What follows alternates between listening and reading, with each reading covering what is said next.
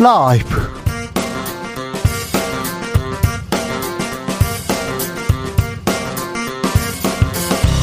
2022년 6월 28일 화요일입니다. 안녕하십니까. 주진우입니다. 윤석열 대통령이 스페인 마드리드에 도착했습니다. 3박 5일간 14개 정상 외교 펼치게 됩니다. 윤 대통령 회담 시간은 길지 않지만 간단한 현안들 확인하게 될 거라고 비행기에서 기자들에게 말했습니다. 윤 대통령의 나토행 바라보는 중국의 시선 곱지만은 않습니다. 윤 대통령의 대중 외교가 시험대에 올랐다는 분석 나오고 있습니다. 여야는 국회 원 구성 접점 찾지 못하고 있습니다. 정면 충돌 이어가는 모양새인데요. 민생 해결 시급한데 갈수록 꼬여가는 대치정부 해법은 없을까요? 최가박당에서 지혜를 모아보겠습니다. 우리 시간으로 내일 저녁 9시 4년 9개월 만에 한미일 정상회담이 진행됩니다. 한일 관계에 대한 일부 일본 정부의 시각 그리고 한일 관계 개선 가능성 어떻게 될까요? 훅 인터뷰에서 호사카 유지 교수에게 물어보겠습니다. 오늘 이명박 전 대통령에 대한 형집행 정지 여부가 결정됩니다. 이 전 대통령이 광복 절 특사에 포함될 가능성 높다 이렇게 이야기 나옵니다. 가능성 매우 큰데 왜 서둘러 나오려 하는 걸까요? 검찰의 형집행, 형집행 정지 가능성에 대해서 후 인터뷰에서 살펴봅니다. 나비처럼 날아 펄처럼 쏜다. 여기는 주진우 라이브입니다. 오늘도 자중자애 겸손하고 진정성 있게 여러분과 함께 하겠습니다. 후반기 국회가 한 달 되어 가는데요. 연지 한 달 되어 가는데 국회는 원구성조차 안 했습니다. 그러니까 학교를 열어야 되는데 학급 배치가 안 된 상황으로 보시면 됩니다. 그래서 학급 배치, 학년 배치가 안 돼 가지고요. 일을 못 하고 있어요. 공부를 못 하고 있습니다. 세계 경제 위기입니다. 전쟁통입니다. 코로나 격변기입니다.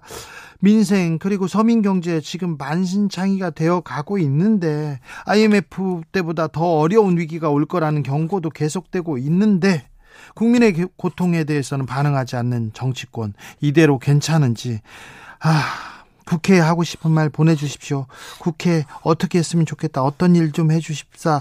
이렇게 얘기하시면 제가 크게 외치겠습니다. 샵 9730 짧은 문자 50원 긴 문자는 100원이고요. 콩으로 보내시면 무료입니다. 그럼 주진우 라이브 시작하겠습니다.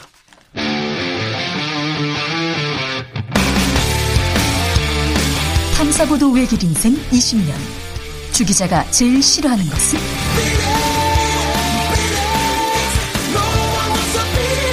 이 세상에서 비리와 부리가 사라지는 그날까지. 오늘도 흔들림 없이 주진우 라이브와 함께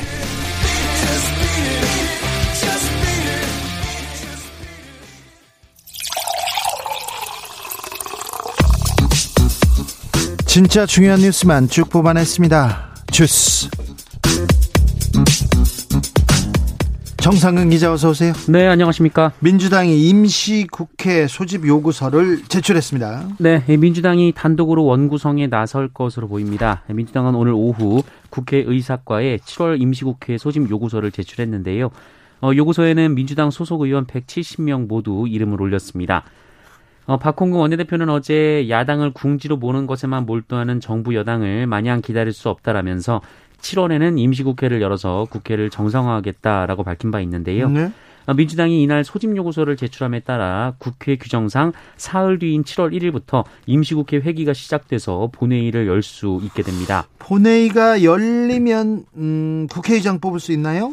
네, 일단 이 현역 의원 중 최다선이 임시의장을 맡아서 새 국회의장을 뽑는 것으로 이 후반기 국회 원구성 절차가 시작되는데요. 네. 어, 현역 최다선이 민주당으로 복당한 육선의 박병석 전 국회의장입니다. 네.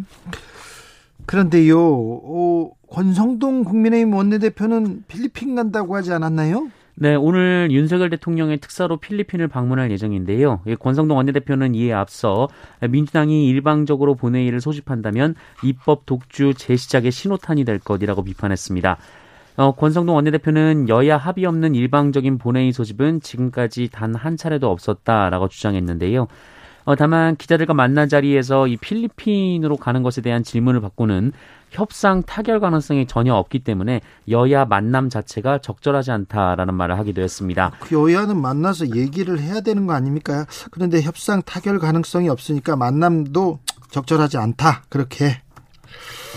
네. 그래도 이거 국회는 열어야 되는데 국민들이 국회 일해라 열어달라 이렇게 얘기하고 있는데 국민의힘은 어떻게 대응하는지 지켜보겠습니다.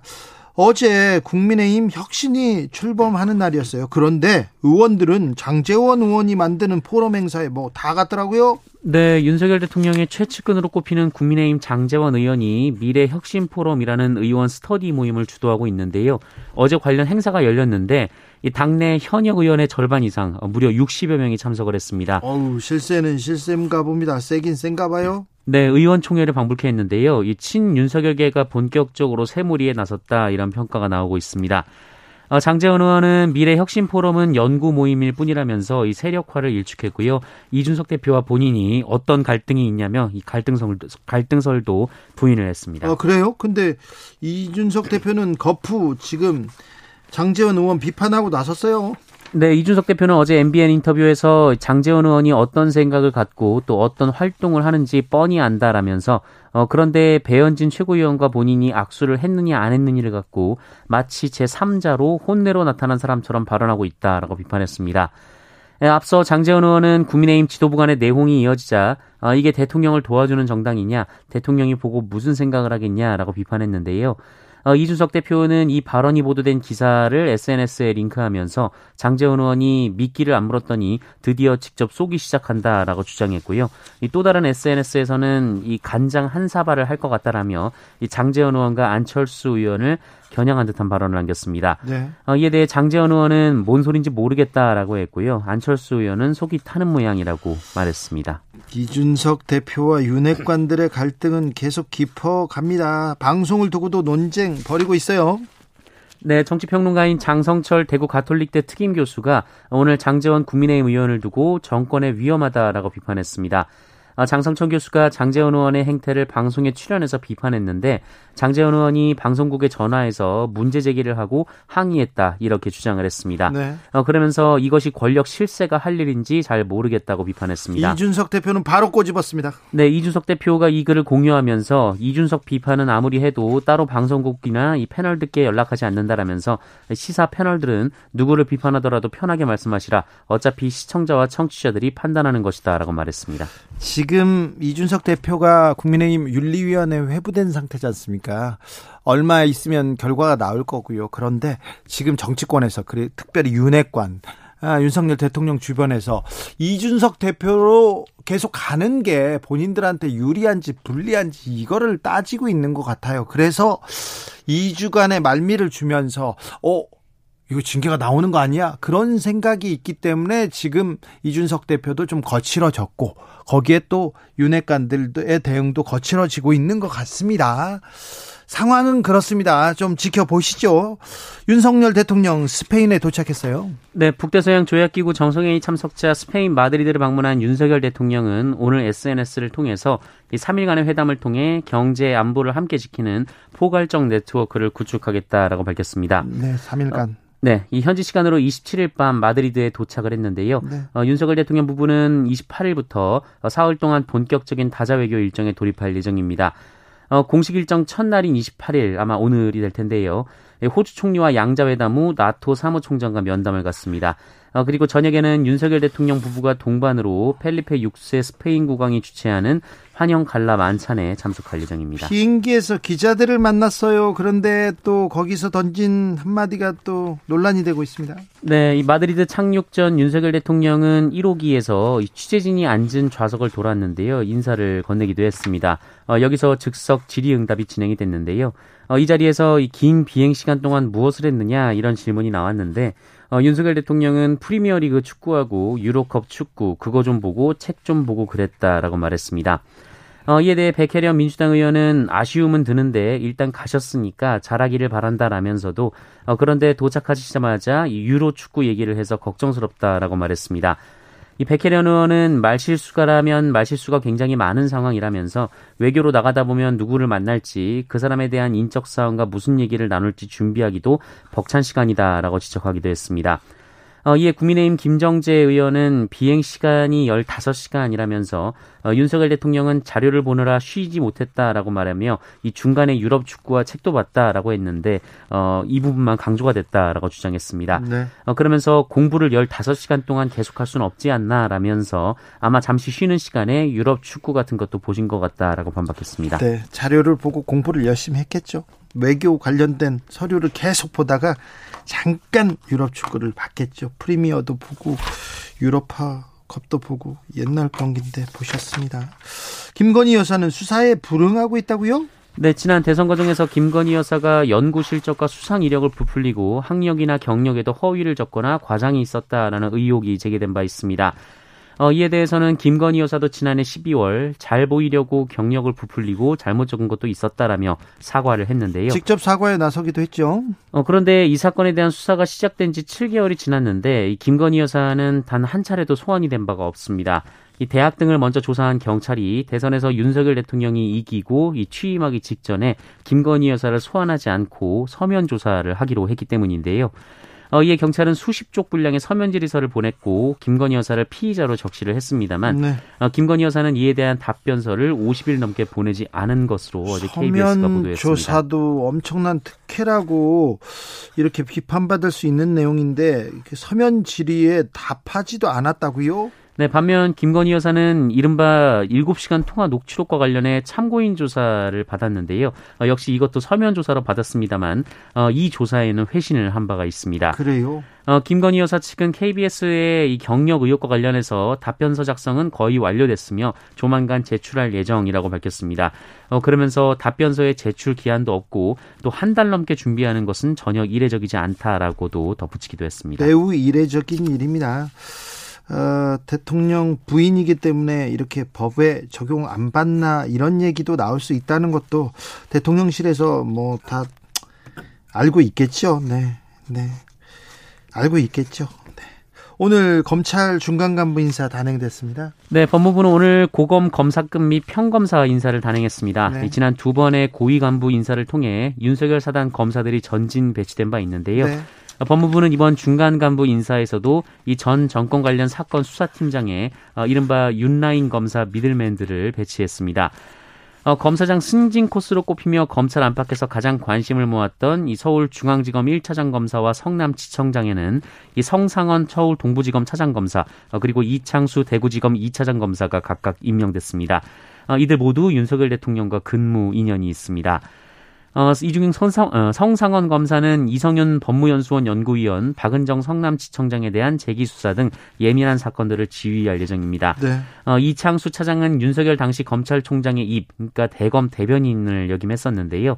어, 이재명 의원의 성남FC 후원금 관련 의혹 수사 사건을 지휘합니다. 네. 어, 그리고 서해 공무원 피사 사건을 수사하는 서울중앙지검 공공수사 1부장에는 이희동 어, 법무연수원 용인분원 교수 그리고 어, 여성가족부 대선공약 개발 의혹 사건을 수사하는 공공수사 2부장에는 이상현 서울 서부지검 부장검사가 갑니다.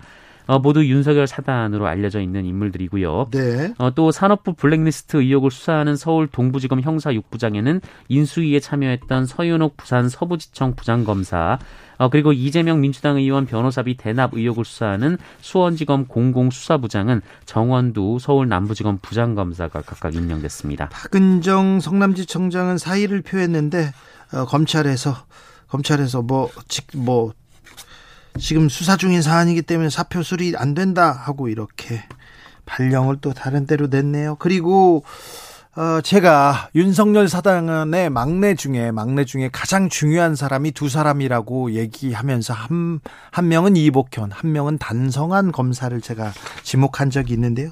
단성한 검사는 서울 남부지검 금융증권범죄 합동수사단장으로 이번에 아, 가게 됐습니다. 그러니까 금융범죄 증권, 주식 이 관련돼서 가장 큰 힘을 갖는 여의도 저승사자로 단성한 검사가 이렇게 자리를 어, 차지하게 됐는데요. 단 검사의 매서운 칼날이 어, 잘그 수사력이 잘 발휘될 걸 믿습니다. 네. 그리고는 어, 반부 서울중앙지검 반부패 1, 2, 3부장 그러니까 옛날에 중수부입니다. 굉장히 중요한 부서인데 중수부에서 특수수사를 하는 1, 2, 3부장에는 엄희준 그리고 김영철, 강백신 부장이 임명됐습니다. 이 부분에 대해서는 자세하게 이렇게 다루도록 하겠습니다. 지금 계속 그 인사가 나고 있는데요. 부장검사, 차장검사, 그리고 그 아래 검사들이 이렇게 이렇게 배치가 되는데 부장검사들이 실질적으로 수사를 어 수사에 나서기 때문에 굉장히 중요한 일인데 중요한 분들이 중요한 자리에 가는 건지 윤 사단만 중요한 자리에 가는 건지 어, 꼼꼼하게 한번 따져보고 또 이야기하는 시간 갖겠습니다. 민주당 출신이죠 양양자 의원 국민의힘 반도체 특위 위원장을 맡았습니다. 네, 윤석열 대통령이 반도체 산업을 강조하면서 만들어진 이 국민의힘의 반도체 산업 경쟁력 강화 특별위원회가 오늘 첫 회의를 열고 본격적인 활동을 시작했습니다. 아, 그런데 이 위원회 위원장이 양양자 무소속 의원이었는데요. 양양자 의원은 광주 출신으로 민주당 소속 민주당 소속으로 총선에서 당선된 바 있습니다. 어, 양양자 위원장은 이 자리는 정당을 초월하고 기업을 초월하고 세대를 초월하고 모든 것을 초월한 자리다라면서 정파와 이념을 초월한 여야 협치의 새로운 모델이 되겠다라고 주장했습니다.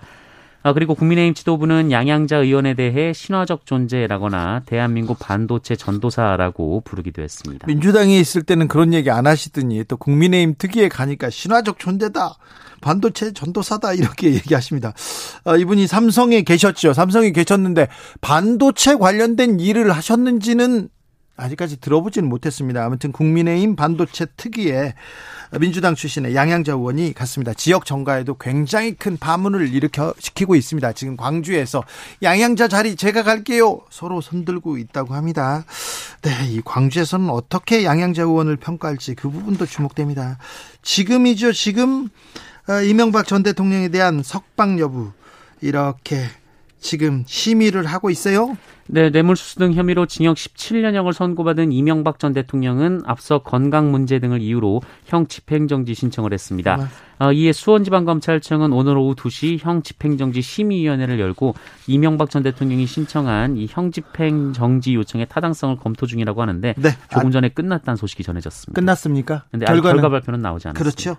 어... 검찰에서 위원회를 이렇게 꾸리지 않습니까? 그러면 검찰이 하고 싶은 말인데 말하기 좀 껄끄럽다 이럴 때 위원회를 꾸리곤 합니다. 그래서 아마 형집행 정지 처분을 이 내려질 것 같습니다. 그런데 이명박 전 대통령은 8.15 특사에 특사 가능성이 매우 높거든요. 근데 형집행 정지는 음 왜 이렇게 서둘러서 왜 지금 나오려고 하시는지 이 부분에 대해서는 2부에서 제가 자세히 자세히 분석해 드릴 테니까요. 네, 2부 주목해 주십시오. 코로나 상황 어떻습니까? 네, 오늘 발표된 코로나19 신규 확진자 수는 9,896명이었습니다. 오, 잠깐만요. 9,896명이요? 네. 오, 늘어네요. 늘었어. 네, 어제 두 배 가깝고요. 그리고 지난주 화요일에 발표된 확진자 수보다 600여 명이 더 많습니다. 어, 신규 확진자 수가 지난 9일 이후 계속 만 명 이하를 유지하고 있는데요. 네. 그 기간 동안 가장 많은 확진자 수가 오늘 나왔습니다. 그러니까요. 어, 방역 당국은 코로나19 유행 감소세가 한계에 도달했다라면서 앞으로 확진자가 다시 증가할 가능성이 있다라고 전망했습니다. 네. 한편 위중증 환자 수는 어제보다 6명 줄어든 62명, 사망자는 5명이 나왔습니다. 휴가철입니다. 그리고 장마철입니다. 바이러스가 좋아하는 철입니다. 그러니까 조심하셔야 됩니다. 우리는 감소세에서 지금 증가세로 이렇게 으, 아, 넘어가려고 하고 있습니다. 감소세가 한계에 도달했다고 하니 각별히 유념하셔야 됩니다. 거리두기 잘 하셔야 되고 손 잘 씻어야 됩니다. 네. 그리고요 마스크도 잘 쓰셔야 되고요. 어, 뉴스 속보 보내드리겠습니다. 통일부에서 군 통신선을 통해서 북한의 홍수 피해 예방 구두로 통지했다고 합니다. 그렇죠. 어, 위기는 또 알려야 되죠. 같은 민족끼리. 어, 우리 민족끼리 이런 일은 도와야죠. 네. 아무튼 북도 홍수 피해 조심하셔야 되는데 쌍용차가 이번엔 KG 컨소시엄으로 가게 됐네요. 네, KG그룹이 쌍용 자동차의 새 주인으로 사실상 확정이 됐습니다. 쌍용 차는 2020년 인도 마인드라 그룹의 경영 포기 선언 이후 2년 만에 기사회생을 할 수 있는 발판을 마련했습니다. 어, 쌍용차를 품는 KG그룹은 노조와 채권단의 협조, 나아가 전기차 등 신차 개발을 위한 추가 자금 확보 등의 과제를 남겨놓고 있습니다. 지난번에 에디슨 모터스하고 계약 체결했다가 뭐 돈을 좀 중도금을 안 냈다고 했죠. 그래서 문제가 있었는데 이번에는 KG 컨소시엄으로 넘어갔습니다. 성매매 여성 여성들을 상대로 가혹 행위를 한 업주 일당이 검거됐습니다. 네, 성매매 업소에서 일하던 여성들을 쇠사슬과 목줄을 이용해 감금하는 등 가학적인 행위를 일삼은 업주 자매가 구속이 됐습니다. 어, 강원경찰청은 원주시 한 성매매 업소 업주인 4, 50대 자매들이 여종업원 5명을 상대로 온갖 학대 행위를 저지른 혐의가 있다. 어, 이렇게 밝혔는데요. 아직도요. 네, 이들은 이 피해자들에게 목줄을 채우고 쇠사슬을 감아 감금을 했고 이 동물 사료를 섞은 밥을 주거나 배설물까지 먹였다라고 했고요. 아이고. 또 끓는 물을 몸에 붓는 등 갖가지 수법으로 학대한 것으로 전해졌습니다. 사람이 어떻게 네, 1년 가까이 학대를 당한 한 피해자는 귓바퀴에 반복되는 자극으로 인한 출혈 때문에 발생하는 질병인 이계혈종, 어, 이른바 만두기가 되는 피해를 봤는데요. 어, 이 사건은 지난해 8월 피해자들의 고소로 드러난 바 있습니다. 아, 그때 경찰이 조금 빨리 나서 주시지. 이제서야 구속되다니요. 경찰 뭐 하고 있습니까? 이런 수사를 열심히 하셔야죠. 전장년 수사 열심히 하신다고 하더니 이런 수사 열심히 하셔야지 지금 작년 8월 일인데 지금까지 이제서야 구속됐습니다. 속보 말씀드립니다. 완도 송곡항 인근에서 바닷속에서 실종 일가족 탑승 추정 차량 발견됐다고 합니다. 네. 무사히 돌아오길 기도했는데, 네. 저희가 다시 또 속보 전해드리겠습니다. 주스 정상근 기자 함께 했습니다. 감사합니다. 고맙습니다. 국회 하고 싶은 말 있습니다. 보내주셨습니다. 5526님, 일하겠다는 국회의원님들만이라도 국회 열어서 정부 좀 압박해 주세요. 서민들은 고물가에 죽겠습니다. 얘기합니다. 그러니까요. 조혜숙님, 선거 때는 국민만 바라본다고 큰 소리 치더니 지금 자리 싸움만 하고 있군요. 그렇죠? 뭘 위해서 싸우는지 모르겠죠. 당권 경쟁, 나 그거 뭔지 모르겠어요. 이핵관, 뭐, 윤핵관, 이거 뭔지 모르겠습니다. 어? 당권 누구 나오냐, 나오지 마라. 그거 모르겠어요. 그냥 일 좀 해주세요. 어? 나라를 위해서 국민을 위해서 5316님 국민을 위해 일해 주세요. 일 안 하면 월급은 받아가면 안 되죠. 그러니까요. 바, 월급은 꼬박꼬박 감, 받아갑니다. 천몇만 원씩 이렇게 수당도 많고요.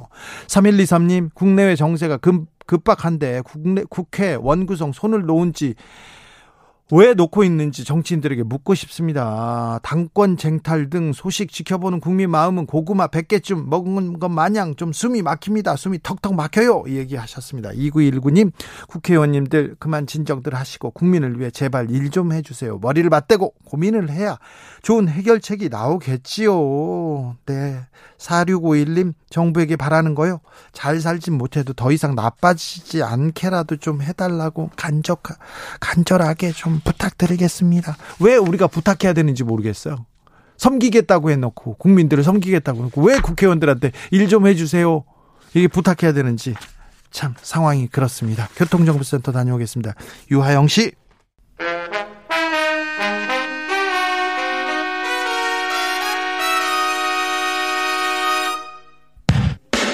주진우 라이브 돌발 퀴즈. 오늘의 돌발 퀴즈는 객관식으로 준비했습니다. 문제를 잘 듣고 보기와 정답을 정확히 적어 보내주세요. 최근 이란과 아르헨티나가 이것에 가입 신청을 했습니다. 중국과 러시아는 신흥경제 5개국 모임인 이것을 미국에 맞서는 새로운 경제권으로 키우려 하고 있는데요. 브라질과 러시아, 인도, 중국, 남아프리카 공화국 등 신흥경제 5개국 모임인 이것의 이름은 무엇일까요? 보기 드릴게요. 1번 브릭스, 2번 매트릭스. 다시 들려드릴게요. 1번 브릭스, 2번 매트릭스. 샵 9730 짧은 문자 50원 긴 문자는 100원입니다. 지금부터 정답 보내주시는 분들 중 추첨을 통해 햄버거 쿠폰 드리겠습니다. 주진우 라이브 돌발 퀴즈 내일 또 만나요.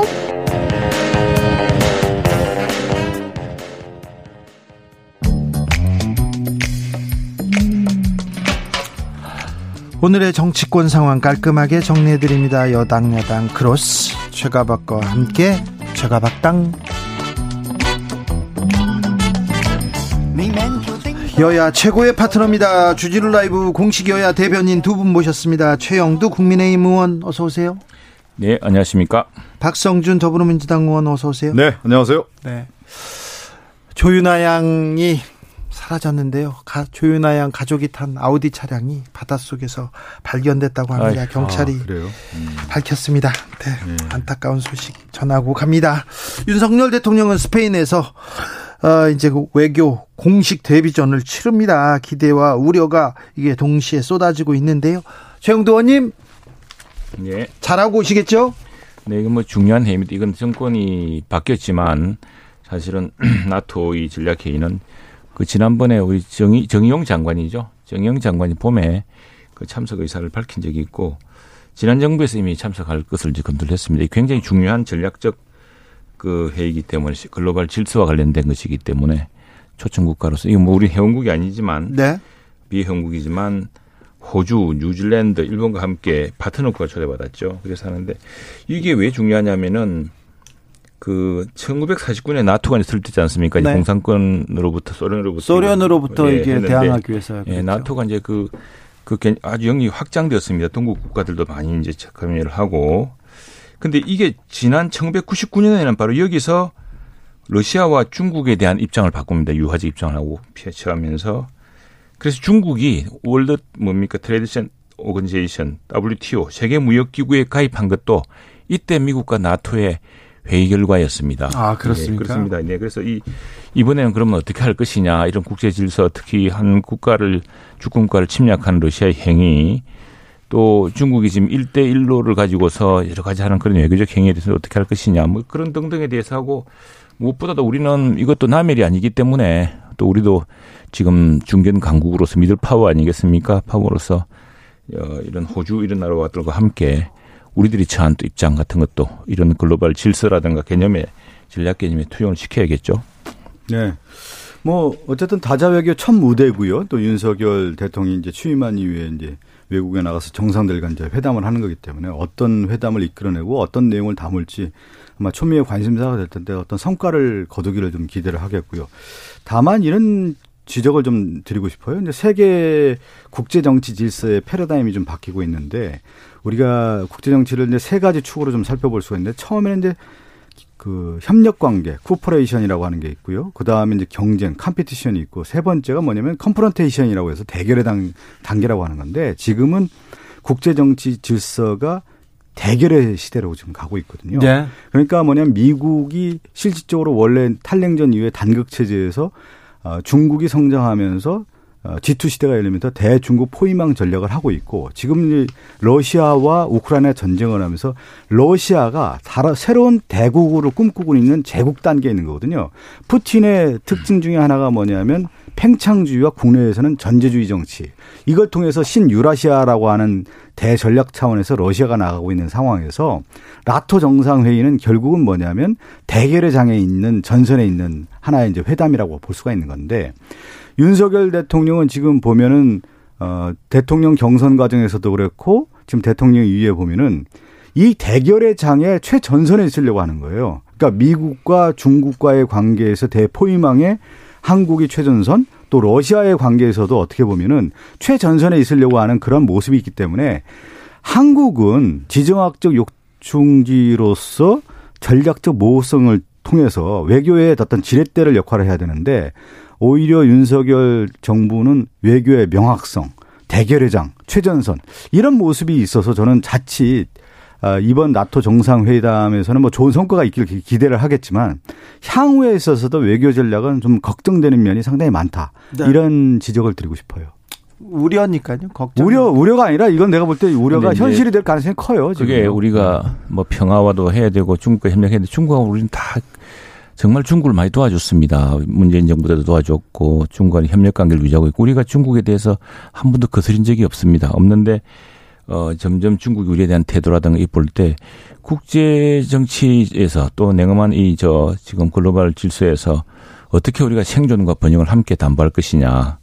그래서 중립적인 위치에 있었던 나라들조차도 점점 호주 같은 경우 하더라도 호주가 우리랑 똑같았거든요. 호주가 정책 경제는 미국이고 아, 안보는 미국이고 경제는 어 중국이다. 그래가지고 네. 예, 그 호주 총리들이 중국말을 우리나라 사람들도 잘하고 그랬습니다. 그랬는데 그런데 지금 이제 이 분명 점점 이제 중국도 많이 변하고 있고 또 러시아에 대해서는 좀 전에 우리 저 박 의원님 말씀하셨지만 상당히 걱정스러운 상황이 진행되고 전 세계가 이런 문제 보십시오. 미국이라는 나라가 중국을 WTO에 가입시킴으로써 국제 질서에 가입시키면은 중국이라는 나라가 굉장히 모범적인 국가, 우리가 함께 번영을 이룰 국가가 될 거라 생각을 했습니다. 그런데 점차 그 이웃 국가들한테 특히 필리핀이라든가 저 베트남이라든가 이런 나라들한테 취하고 있는 태도라든가 위협 같은 것들이 굉장히 지금 심각해서 그것들은 한꺼번에 국제적 목소리, 국제적인 어떤 어, 저 규범을 통해서 잡아야 될 필요가 있고 특히 이제 평화와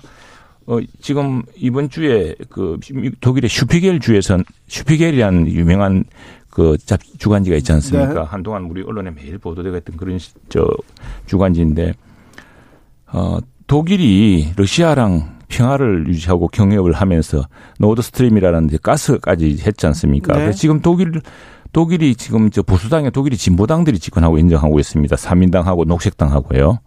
그 당에서 지금 깨달은 게 뭐냐 하면은 이 독일 그 평화를 러시아와의 평화라는 그걸 때문에 40년 동안 유지했던 경제 협력이라는 것이 지금 안보의 위협으로 들어오는 사실을 깨닫고 있거든요. 그런 네. 것처럼 이게 평화와 협력, 경제 이런 것들이 다 좋은 말인데 실제로 국제적 질서는 냉엄하게 돌아가기 때문에 우리 거기서 굉장히 냉정히 바라봐야 될 것 같고 그리고 또 하나 강조하고 싶은 것은 이 다자 다자 외교에 대한 기조가 어 조금 전에 말씀드렸습니다만 정의용 장관도 저 지난 봄에 이게 나토 회장 참석 의사를 이야기했었고 또 문재인 정부도 말미에 다자 협력의 중요성 때문에 여기에는 긍정적으로 생각했던 그러니까 사안이기 때문에. 말씀드리는 건 아마 이제 제가 이제 우려라는 표현을 또 썼는데 이제 신국제 정치 질서가 패러다임이 바뀌고 있는 거거든요. 축이 완전히 제가 얘기했잖아요. 과거에는 평화 협력의 시대에서 이제는 대결의 시대로 이제 넘어가고 있는데 이 대결의 시대 사강 외교라는 게 매우 중요하잖아요. 우리나라가 미국, 일본 외교도 중요하지만 중국과 러시아 외교도 중요한데 지금 윤석열 정부는 이 대결의 장에 최전선에 서서 어떻게 보면 국제 정치의 대결의 장에 있는 그런 모습으로 좀 가고 있다라는 거예요. 그러니까 저는 좀 우려가 되는 거고 외교라고 하는 것은 불가능을 가능성을 만드는 거고 가능성의 예술이라고 하는 건데 이미 너무 선언적 의미로서 다가가다 보니까 외교의 폭을 넓힐 수 있는 장을 이미 차단해 버리는 그런 모습으로 윤석열 정부가 가는 것이 아니냐. 그래서 저는 외교 전략에 있어서도 좀 더 폭넓게 국제 정치의 시야를 넓게 보면서 좀 폭을 넓게 갔으면 광폭 행보를 했으면 좋겠다는 거예요. 이거 너무 한쪽에 딱 줄 서 가지고 이 대결의 전이면 중국도 적이 되고 러시아도 적이 되고 다 그런 모습으로 한국이 비춰줄 수 있기 때문에 그런 걱정을 네. 제가 얘기를 하는 겁니다. 알겠습니다. 네. 어, 대통령이 비행기에서 유로 축구 봤다 이 부분은 뭐, 뭐 축구 볼 수도 있는 거죠. 그런데 이제 이런 거예요. 핵심은 뭐냐면 그러니까 대통령이 아니 비행기에서 뭐 축구도 보고 좀 여유롭게 갈 수도 있는 건데 있죠. 뭐냐면 지금의 냉엄한 국제 질서에 대한 것들을 얼만큼 보고 있는지 또 하나는 뭐냐면 경제에 대한 부분 아니겠어요? 지금 세계의 경제의 위기라고 하는 것이 고물가, 고금리, 고환율, 원자재 가격 폭등에 대한 부분들이 나와 지금 산적해 있는 문제가 있는데 그러면 대통령이 이런 현실에 대한 인식을 제대로 하고 있느냐? 그랬을 경우에 외교의 지평에 있어서도 이러한 문제를 어떻게 한국이 헤쳐나갈 것인지에 대한 진지한 고민을 갖고 있느냐에 대한 질문인 거예요, 이것은요. 그런데 그 질문이 아니라 거기에 대해서 그냥 축구 봤다라고 하는 답변이 오히려 이 우리나라의 산적한 문제를 대통령이 인식하고 있느냐에 대한 반문에 대한 질문이라는 거죠, 이것은. 그렇게 해석해서 대통령이 좀 더 앞으로 이런 국제 정치 질서라든가 냉엄한 국내 현재의 문제를 좀 더 깊이 있게 고민하고 해결하는 방안을 내세워라. 이렇게 받아들이면 되는 겁니다. 최영도 의원님. 뭐 잠시 본 이야기인데 너무 네. 민주당 이쪽에서 민감하게 지금 참 대통령만큼 고민 많은 사람이 어디 있겠습니까? 지금 그 지금 뭐 대통령 지지율도 떨어지고 있고 국정 지지도도 그렇고 이게 뭐 저는 대통령뿐 아니라 우리 국회 그리고 우리 정치 전체에 대한 신뢰도라고 생각을 합니다. 네. 예, 그 무거운 책임 속에서 있을 테고 이전에도 당선 직후인가요? 아 당선 직후에 또 만날 때면 잠이 안 온다고 하더라고 잠이 안 온다고 아, 정말 걱정스러워서 마음이 뭐 아주 천근만근. 아, 의원님 봤을 때는 어 뵀을 때는 대통령이 잠이 안 온다 걱정이다 이런 얘기. 뒤에 이제 한번 네. 그때 저희 마산 의시장도 방문하시고 네네. 네. 창원도 그렇죠. 방문하시고 해서 창원의 상공인들도 만나고 그러셨거든요. 네. 그때 그때 그 말씀하시더라고요. 뭐 제가 지금 아마 최영두 의원님이 말씀드렸는데 보통 이제 지지율이 왜 떨어지느냐 볼 때 이제 국민들이 바라볼 때 지지율이 이제 반영되는 거 아니겠습니까? 그런데 대체적으로 리더십이 확보가 되지 않았을 때 떨어지는데 그 리더십은 어디에서 나오냐면 위기 관리예요. crisis management라고 하는 것을 할 수가 있는데 지금 윤석열 정부가 이런 전 세계 금융 위기, 경제 위기 이런 것들이 오는데 과연 위기 관리를 할 수 있느냐? 그러니까 내 삶을 책임져 줄 수 있느냐, 안보의 문제, 경제의 문제, 삶의 문제를 관리를 잘 할 수 있느냐에 대한 부분을 볼 때 윤석열 대통령뿐만 아니라 윤석열 내각이 내 생활을 담보해 줄 수 있을까라는 부분에 회의적 시각이 있기 때문에 지금 나오는 거거든요. 최영두 의원님. 네. 그렇게 봐야 되는 겁니다. 냉엄하게 봐야죠. 그렇죠. 여러 가지 이제 여당으로서 또 정부로서 대통령으로서 네. 더그 민감하게 생각하고 있습니다. 생각하고 이게 이제 그런 감을 느끼고 있는데 첫 번째는 제가 이제 지난번에 사실 5월 달에 예결위원으로서 어, 처음으로 여당이 되어서 대통령이 집권한 뒤였으니까요. 새로 임명된 장관들 앞에서 예결위 질의를 하면서 이렇게 하겠습니다. 막, 막 임명되어서 제가 축하 인사를 드려야겠지만은 지금 우리가 안팎으로 밀려오고 있는 이 거대한 퍼펙트 스톰을 생각하면은 축하 인사를 내드릴 수가 없다. 앞으로 굉장히 큰 고통과 이 저 어, 책임을 책임을 네. 속에서 살아야 될 텐데 그 지금 그렇습니다. 정부라든가 대통령실이라든가 이쪽은 전부 이런 상황이 있을 테고 굉장히 어렵습니다. 이게 정말 미증유라죠. 미증유 전에 없던 perfect storm 있을 수 있는 모든 악재가 다 몰려왔습니다. 러시아의 우크라이나 침공이라는 global supply chain의 붕괴, 또 기술 패권 경쟁, 또 어, 여러 가지 세계 금융, 세계적인 지금 금리 인상 속에서 팬데믹 이후에 회복이 안 되고 있는 상황 등등 모든 것들이 또 국내적으로는 재정적으로 굉장히 어려운 상황이고 그런 상황인데 지금 여론조사에서 대통령 저 국정 지지도가 떨어진 그 내막을 이제 좀 분석을 해보면은 네. 특히 이제 경제적으로 어렵다고 하는 계층에서 지지율이 턱 떨어지고 있습니다. 지금 뭐 민생 이건 어려우니까요. 뭐 경제 저희도 어려우니까. 뭐박 의원님도 네. 느끼시겠지만 우리 지역에서 가면은 유권자들이나 이런 분들이 시장에서 가보면은 정말 어렵다거든요. 이게 지금 가계대출 다음에 서민 대출도 많은데 금리는 오르죠. 물가는 뛰죠. 뭐 경제 전망은 어둡고 하니까 이 어려운데 도대체 이거 근데 이제 대통령이 물려받은 환경이 굉장히 어려운 환경에서 시작을 했지 않습니까? 예. 그러나 이제는 대통령이 차였기 때문에 국민들이 기대하는 것은 그래서 그걸 해결해 달라고 뽑은 건데 이제는 뭐 더 이상 전 정부 탓을 할 수도 없는 것이고 이제는 모든 걸 하나하나 풀어나가야 되는 상황이거든요. 그런데 그게 이 안팎의 조건이라는 게 금방 해결될 수 있는 상황이 아니지 않습니까? 그래서 참 이건 좀 구조적인 문제라는 생각이 들고 한또 말씀만- 두분 하나만 더 덧붙일게요. 그리고 대통령제에 저는 하나의 위기라 생각을 합니다. 지금 미국 대통령 바이든 대통령 이제 매니저 들어가고 있습니다만 비슷했습니다. 미국 정치나 우리 정치나 미국도 트럼프와 바이든이 쫙 나눠져 가지고 뭐 심각한 정치 혼란이 있지 않았습니까? 우리도 거의 비슷한 수준의 갈등과 분열로 저 선거 치러지지 않았습니까? 그런데 그 바이 역대 이제 미국 대통령도 그렇고 우리 대통령도 그렇고 역대 볼 수 없는 이제 new normal이 된 것 같습니다. 이제는 50%대 이하의 지지율, 그 안팎을 오르는 지지율과 dead cross 이런 것들이 바이든도 똑같거든 요 지금. 네.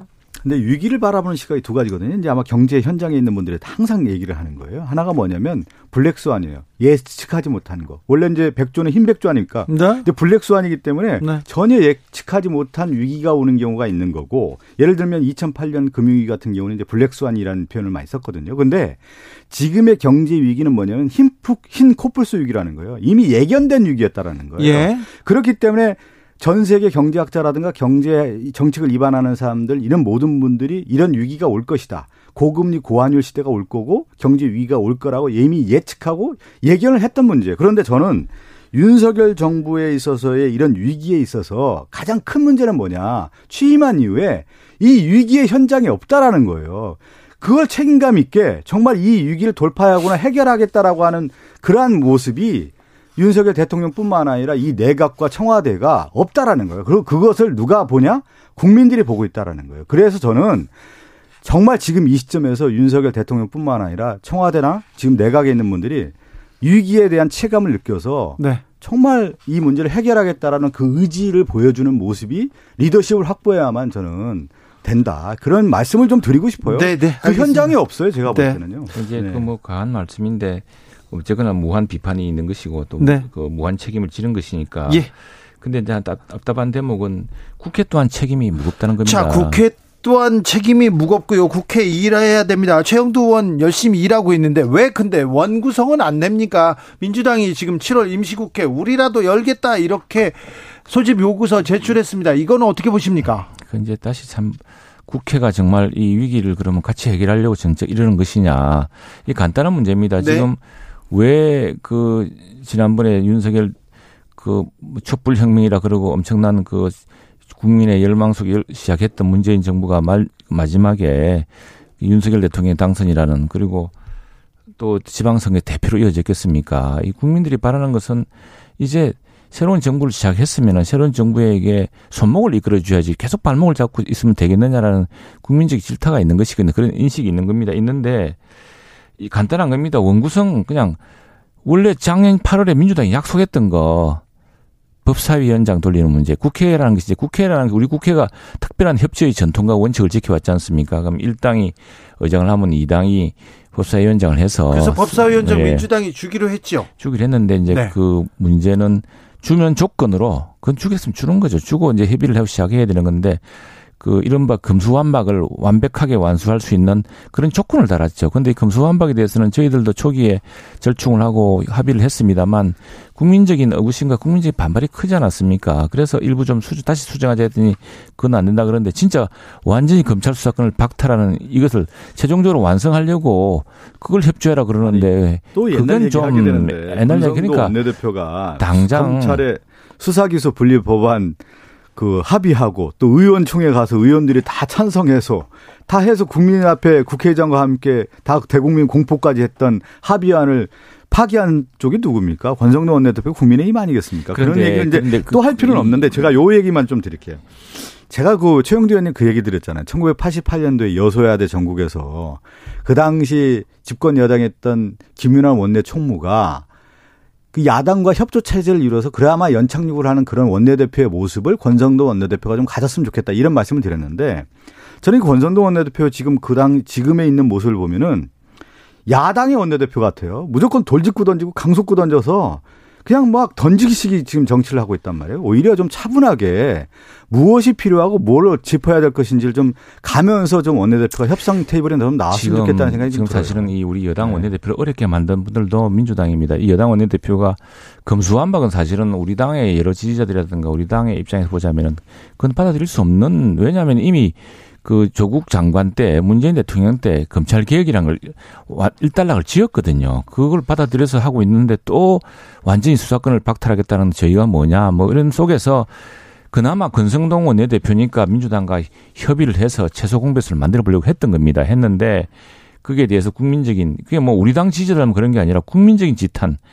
결국 정치인을만 쏙 빠지려고 검찰소에서 빠지려고 이렇게 수사권을 축소했구나라는 국민적인 그 분노에 직면하지 않았습니까? 그래서 우리가 그런 오해 부분, 그런 부분은 아니라는 사실로 일부 수정하자고 요- 요청했던 건데 그건 이제 강경파들 다시 그도 차설이 된 것인데 저희가 그런 있습니다. 지금 민생도 그렇고 숨이 찹니다. 빨리 속도감 있게 국회가 일을 해줘야 되는데 속도도 속도지만 더 중요한 건 방향 아니겠습니까? 네. 이게 지금 법사위가 과거에 민주당이 법사위를 하려고 했던 것은 민주당이 소수당일 조차도, 조차도 자, 일당이 이렇게 독주할 수 없도록 그래서 정말 견제 장치를 가지기 위해서 했던 것이 아니겠습니까? 아니, 그런데 그런 역할을 이제 우리 당이 하겠다 했지 그건 또 못하게 했던 것이고 그래서 지금 그것이 만일 임대차 3분마다 안 그렇습니까? 우리가 그렇게 걱정하고 반대하고 좀 법안 심사 정말 그 안건조정위원회에서 수기 기간만 가졌더라면은 이런 큰 후폭풍 없을 거 아닙니까? 아니 권성동 원내대표 제가 오늘 말씀을 좀 많이 드리는 제가 비판 좀 해야 되겠습니다. 이렇게 급하고 지금 원내 구성을 해야 되고 국회 산적한 일이 많다고 하는데 뭐 일정이 있어서 갔겠죠. 필리핀 대통령 취임식 특사 자격을 갔다면서요. 근데 지금 그런 안, 갔, 안 갔어요. 막 간다면서요. 그러면 당 밤에 가고 밤에 가고 원내 네, 대변인 전화 가고 다 다들 간다면서요. 그러면 과연 그럴 때뭐 협상의 의지가 있느냐예요. 지금 다 네? 서로가 다 카드를 알고 있습니다. 민주당 내도 결심이 좀 필요하고 그, 런 모습 볼 네. 때 뭐, 협상 네. 지원하고 무책임한 태도가 집권 아이고, 여당의 원내대표의 모습이 박 의원님 저는 원내 그렇게 좀 대변인 지적을 하고 원내 대변인. 하시면서 뻔히 알면서 그렇게 박성준 의원님한테 하나 묻겠습니다. 법무부에서 검수 완박 완박법 이거 어, 문제가 있다면서 국회를 상대로 하는 권한쟁의 심판 헌법재판소에 청구하기로 했어요. 이 부분은 어떻게 보세요? 이런 거죠. 이제 우리나라 이제 삼권 분립이라는 게 분명히 있고요. 국회에서 입법 과정에서 통과된 법 아니겠습니까? 네. 그런데 법무부에서 저렇게 하는 이유는 뭐냐면 결정, 결정적인 것은 결국은 이제 검찰의 기득권 유지하는 방향에서의 권한쟁의 심판을 했다. 이렇게 볼 수가 있는 것이고요. 어, 뭐 일단 이제 법적으로 이렇게 제기를 했으니까 또 하나는 뭐냐면 가장 중요한 것은 이런 입법의 문제는 결국은 이제 국회 안에서 해결해야 되는 문제인 것이죠. 예, 예. 저 최영도 의원님께도 네, 여쭤보겠습니다. 네, 네. 이준석 대표에 대한 윤리위원회 음, 결과가 아, 보름 있다가 이제 나오기로 했, 는데요 이제는 뭐, 며칠 다음 주 아닙니까? 다음 주 아니에요? 이제는 며칠 안 네, 7일이죠, 7일. 그런데요. 네. 아무래도 징계 쪽으로 기우는 거 아니냐 그런 얘기가 당 내외에서 계속 나옵니다. 음, 그건 좀, 좀 이따 이야기하고요. 그, 좀 전에 헌법재판, 네. 이제 시간한장애 심판 이야기 하지 않았습니까? 이게 네. 삼권 분립 속에서, 삼권 분립 속에서 이제 그 정부가 또 법무부가 이 문제에 대해서 헌법 적인 권한을 했을 때 원래 그게 있으라고 이제 헌법재판소가 있는 겁니다. 그래서 권한쟁의 심판 청구를 하게 한 거고 그 과정에서 저는 그게 오히려 이 국회가 지금 문제를 못 풀고 있지 않습니까? 이 문제에 대해서. 그러면은 이제 법무부가 당사자를 했기 때문에 그 헌법재판소가 빨리 결정을 해서 더구나 헌법재판소 재판관 구성도 민주당 정부 때 대부분 임명한 사람들이어서 민주당에 불리하지가 않은 재판관 구성입니다. 그래서 그게 아마 정말 이 문제에 대한 시시비비를 좀 가려주기 바라고 우리 국회가 만든 법 중에도 위헌적인 법률이 한 달에 1년에 10건 이상 나오고 있습니다. 알겠습니다. 자, 이준석 대표 거는요.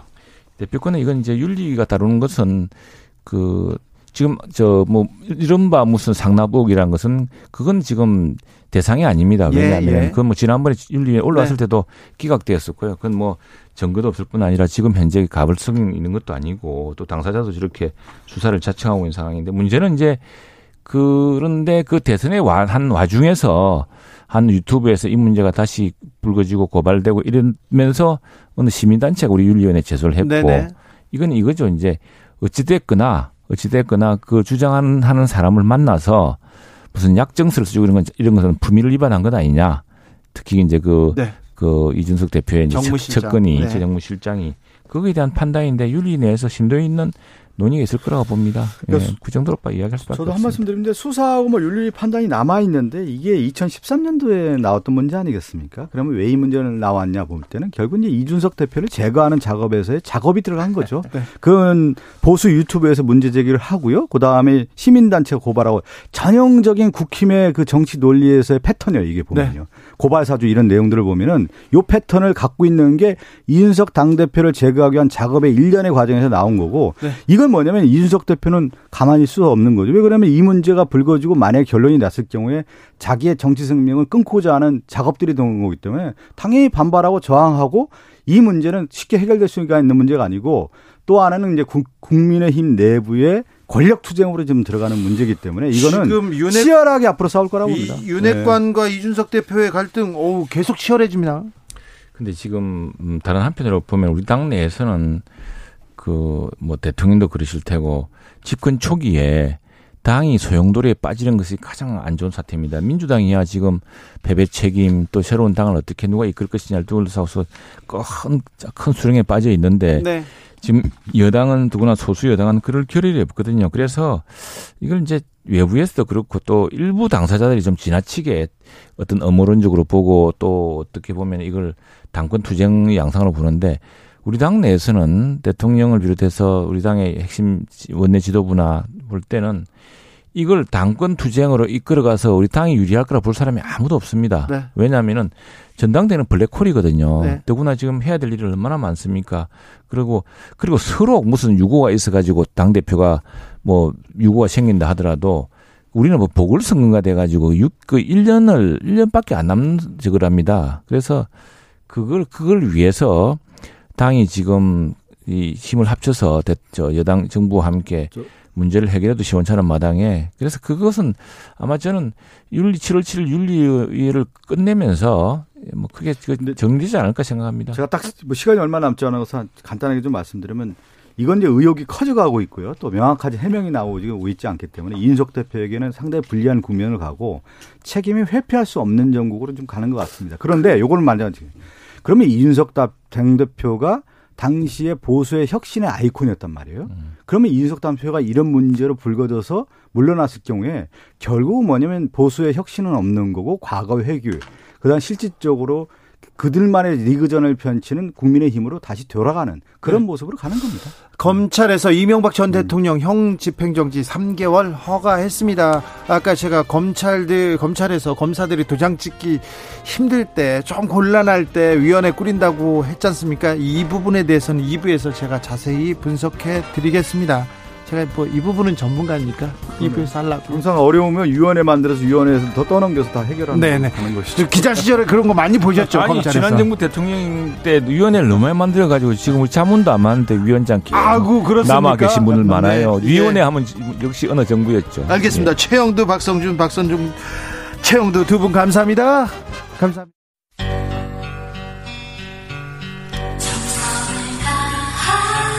정성을 다하는 국민의 방송 KBS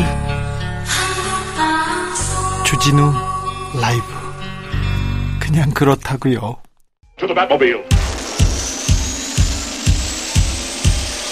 Wave of super energy. 주기자의 1분 지구 끝까지 찾아가서 사법 처리하겠다. 김광호 서울경찰청장이 기자들한테 한 말입니다. 전국 장애인 차별 철폐 연대 전장연의 지하철 출근 시를 꼭 집어서 국민 발을 묶어서 의사를 관철하게 하는 상황이라면서 지구 끝까지라는 표현을 썼습니다. 이분들 이동이 불편해서 멀리 못 갑니다. 안 갑니다. 전장현 사무실 20년 넘게 대학로에 있습니다. 걸로 가시면 됩니다. 무슨 지구 끝까지. 경찰이 진짜 큰 도둑들, 진짜 흉악범들 지구 끝까지 찾아가야죠. 이런 사람들한테. 이런 분들한테는 꼭 약한 모습 보입니다. 정권이 바뀐 후에 검찰과 경찰 한쪽은 무혐, 무혐의 결정 이어갑니다. 서면조사 안 내도 그냥 둡니다. 뭐라고도 안 합니다. 다른 한쪽에 대해서는 지구 끝까지 쫓아가고 있습니다. 문재인 정부 산업부 블랙리스트 사건 5년 전에 있었던 사건이에요. 다시 친윤 검사가 드라이브 하고 있습니다. 같은 검사들이었어요. 그때는 안 하고 지금 월성 원전 1호기 폐기 의혹 수사 윤 대통령의 최측근 신봉수 대검 반부패 강력부장이 서울중앙지검 2차장 시절에 지휘하던 사건입니다. 다시 열심히 합니다. 문재인 불법 감찰 의혹 사건 옛 중수부 그러니까 서울중앙지검 반부패 반부패 수사부에서 열심히 합니다. 이재명 의원 사건 많기도 하네요. 대장동 관련 사건, 변호사비 대납 의혹 사건, 북한 분당 백현동 개발 의혹 사건, 배우자 김희경 씨 법인카드 유용 의혹 사건, 그리고 성남 FC 불법 후원 의혹 사건 등등등등등. 성남 FC 후원 사건은 2021년 9월에 경찰이 무혐의했던 사건인데 지금 윤 정부 들어서 압수수색 막 이어집니다. 이어져요. 검사님, 경찰관님, 법과 양심에 따라 수사하고 있지요. 권력과는 전혀 상관없는 일이지요. 주기자의 1분이었습니다.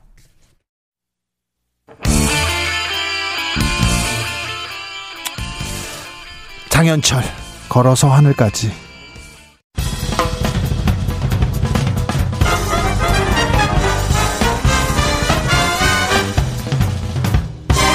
훅 인터뷰. 모두를 위한 모두를 향한 모두의 궁금증 훅 인터뷰. 윤석열 정부 들어 한국과 일본 관계 개선 가능성이 좀 제기되는데요. 그런데 될 듯 될 듯 잘 안 됩니다. 한일 정상 회담은 끝내 불발됐습니다. 그런데 이번 나토 회담에서 경색된 아, 한일 관계 좀 물꼬를 틀 수 있을지도 모릅니다. 한미일 정상회담이 있거든요. 아, 한일 관계 어떻게 될까요? 물어보겠습니다. 호사카 유지 교수 연결했습니다. 안녕하세요. 네, 안녕하십니까. 교수님 잘 계시죠? 예, 잘 있습니다. 네. 네. 자, 나토에서 한일 정상회담이 열리지 않습니다. 그 이유가 뭡니까? 음, 이유는 그, 어, 일본의 우파들이요. 네. 어, 특히 자민당 내에 극우 세력이 네. 에, 윤석열 대통령을 믿을 수 없다라는 이야기를 어, 굉장히 많이 하고 있어가지고요. 예. 어, 거기에 사실 그 기시다 어, 촌리가 아, 밀린 상황인 것입니다. 아니 그런데 미 그게- 일본의 우파나 일본 정치인들은 윤석열 정부에 윤석열 대통령한테 기대가 컸던 거 아닙니까?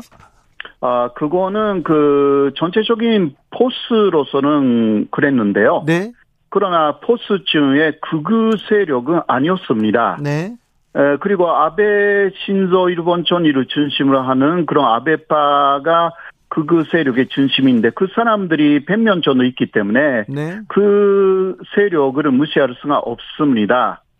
그 이유는 그 윤석열 대통령의 후보 시절에 먼저 주르마 선언을 윤봉길 기념관에서 했고 예, 그거는 역대 대통령 중에서도 그런 식으로 독립운동가의 기념관에서 어, 주르마 선언을 한 사람은 없었다라고 하여서 네. 어, 일본 우파들이 상당히 반대를 하기 시작했습니다. 아 그렇군요. 예, 예. 그리고 8월 15일에는 그 지난해 에, 효창공원에서 윤석열 후보가 어, 안중근 의사의 사진 앞에서 기념 자료원을 했는데 그것을 또 일본이 크게 보도를 했고 일본 자민단의 내 우파들이 윤석열 대통령의 에, 마 단지 후보죠. 그 어, 역사관의 해위를 느낀다. 이렇게 또 이야기를 했고요.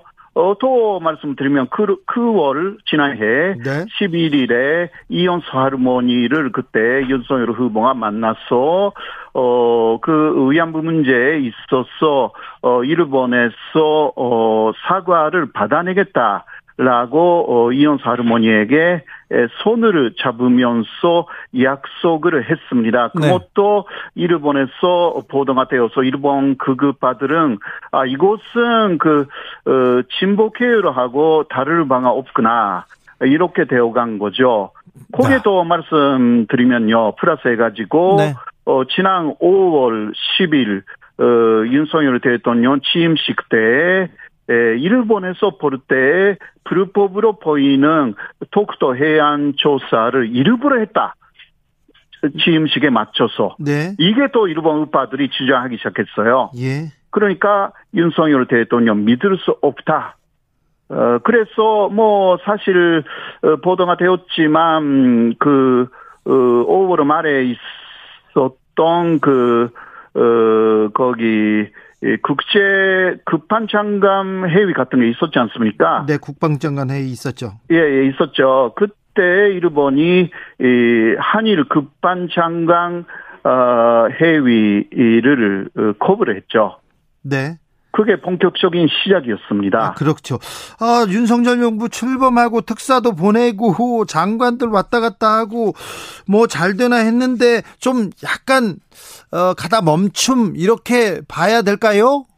아, 예. 그래서, 어, 지금 그 일본 내에 그런 그 특히 자민당 내 우파들이 제동을 걸고 있는 거죠. 네. 어, 한국 쪽에서 정확하게 뭔가 확실한 약속을 하거나 행동에 옮기지 않는 이상 전상회담 같은 것은 절대 있을 수 없다. 이게 에, 좀 강경해요. 네. 그냥 그 사람들이 그뭐 예를 들면 대표 선수로서는 사토 마사히사 자민당 그 외교부회 회장이라든가 네. 아, 아오야마 시게하르 어, 치- 그 어, 국회의원이라든가 굉장히 강하게 윤석열 대통령의 에, 그 어, 생각을 어, 믿을 수 없다. 매일 말하고 있거든요. 아, 그래요. 매일이요?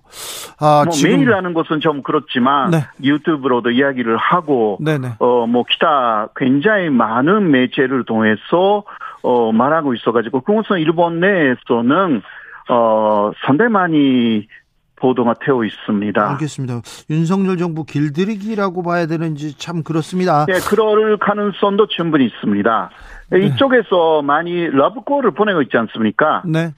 그래서 어, 이런 상황에서는 그 얻어낼 수 있는 거 모두 없겠다. 그런 생각도 좀 있는 것 같습니다. 네. 아무튼 우리 쪽에서 좀 조금 음, 친절하게 구애를 보내니까 일본이 더 조금 튕기고 있네요. 예, 그런 측면이 없지 않아 있습니다. 네. 어, 일본 참여한 선거가 앞에 있다고 하는데 이 선거 네. 끝나면 좀 한일 관계가 좀 개선될까요? 아, 그래서, 어, 그렇게 원하는 것은 한국뿐이다. 아, 라는 그래요? 보도도 일본에서 나와 있고요. 계속 한국에서 관계 개선을 원하고 있다. 우리는 서두르지 않겠다. 이렇게 얘기하고 있습니까? 예, 그런 것입니다. 네. 어, 그러니까 일본의 기본적인 에, 스탠스는 한국이 확실하게 간제지원 문제라든가 네. 위안부 문제에 있어서 일본 측의 주장을 수용하겠다.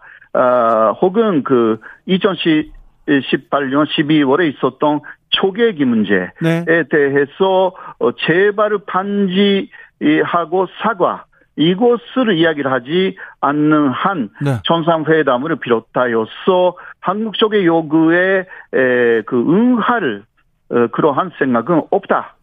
어, 그거 자면 선거가 이용 아니다. 네. 또 이런 식으로 어, 일본의 에, 우파들은 강경한 자세를 보이고 있습니다. 일본은 한국과 관계를 개선할 의지가 별로 없어 보이네요. 그럴 아, 윤 대통령이 그렇게 나설 가능성은 별로 높지 않습니다. 그리고 지지율이 굉장히 낮기 때문에 그렇게 어, 함부로 움직일 수도 결단을 내릴 수도 없는 상황입니다. 기시다 총리의 지금 어, 지지세는 어떻습니까?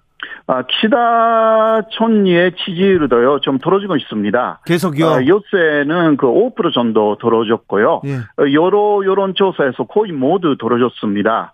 아, 이유는 지금 그, 어, 엔조가 계속되어 있지 않습니까? 네. 네, 그 엔조에 대해서 뭔가 대책을 세워야 되는데, 네. 에, 일본 은행은 그, 그대로, 어, 그, 금융 완화 정책을 계속 하고 있고요. 네.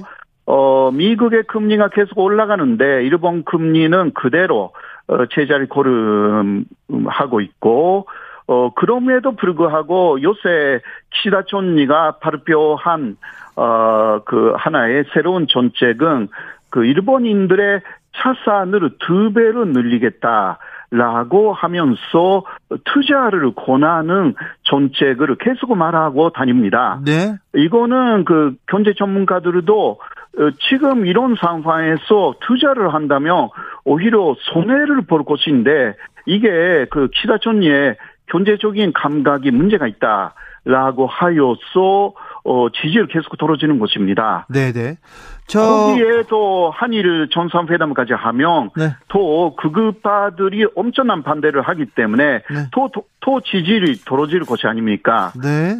그래서 기시다도 섣불리 한일 정상회담이라는 말을 할 수가 없는 것입니다. 네. 이번 나토 회의에서 지금 일단 어, 스페인 국왕 부부가 이렇게 주최하는 만찬에서 기시다 총리와 윤 대통령이 만날 것 같습니다. 그리고 한미일 정상회담에서도 만날 수 있고요. 두 정상이 좀 돌파구를 이렇게 마련할 수 있을까요? 음, 그래서 그냥 그 대화 정도는 얼마든지 가능하죠. 네.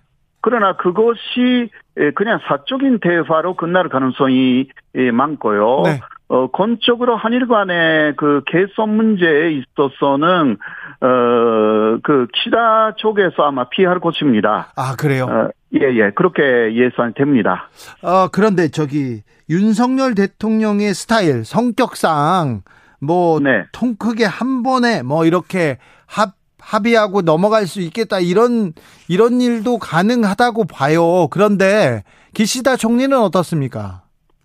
아, 키다는 그, 현재는, 어, 그냥 촌리를 푼 네. 어떤 결정권을 갖고 있다고 보이지는 않습니다. 아 그래요? 예, 모두 그 극우파 쪽에서 어 뭔가 결정하여서 그 아래에서 올라오는 곳에 따라서 움직이는 게 그 키다 촌이기 때문에 네. 예, 돌발 행동 자체가 있을 수 없다. 그게 일본의 키다의 에, 스타일입니다. 아 그러면 이번에 나토 회의에서도 큰 뭐 큰 전기를 만들거나 뭐 돌파구를 만들거나 그럴 가능성은 별로 없네요. 그런 것은 없고요. 예. 혹시 있다고 하면 네. 어, 그 한국 쪽에서 아주 큰 양보를 일본에 에, 말하는 거죠. 예를 들면 그 어, 간제지원 문제, 현금화 문제는 완전히 안 하기로 결정했다라든가, 어, 막 그런 그 완전한 일본에 대한 양보, 이 말이 예, 혹시나 윤석열 대통령 입에서 나온다면, 어, 즉각 그 자리에서 어, 거기에 관한 이야기는 진행될 것으로 생각됩니다. 네. 그러나 그런 것으로 한국 내 입장도 있고 해서요. 그렇죠.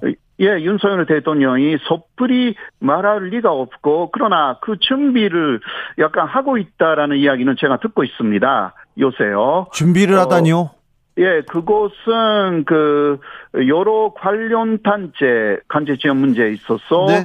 어그 민간 합동 기구를 그 만들어 나간다. 네. 라는 이야기고 그런데 거기에 에, 현금화에 반대하는 여러 사람들이나 단체들도 포함시킨다라는 이야기가 들리기 때문에 네.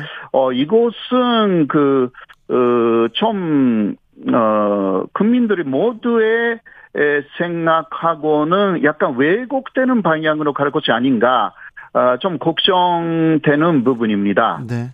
위안부 뭐 합의에 대해서 또 얘기할 수도 없고요. 그리고 또 과거 역사적 사실을 우리가 또 왜곡할 수도 없잖아요. 거짓말을 할 수도 없, 없으니까. 음, 그렇죠. 네, 그러나, 어, 저번에 그, 윤동민 그 차기, 에, 그 일본 대사님이, 예. 에, 이혼사 할머니 만났거든요. 예.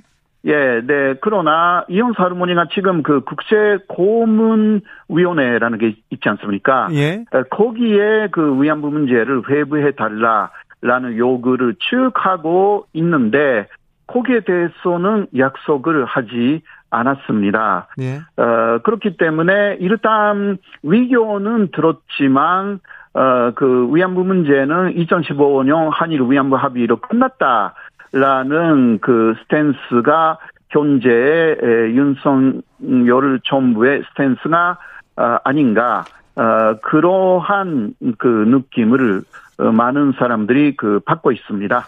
어, 얼마 전에 그 한국의 보수단체 주옥순 엄마 부대 이렇게 대표를 비롯해서 몇 사람이 독일로 가서 위안부 소녀상 철거를 촉구하는 시위를 했지 않습니까?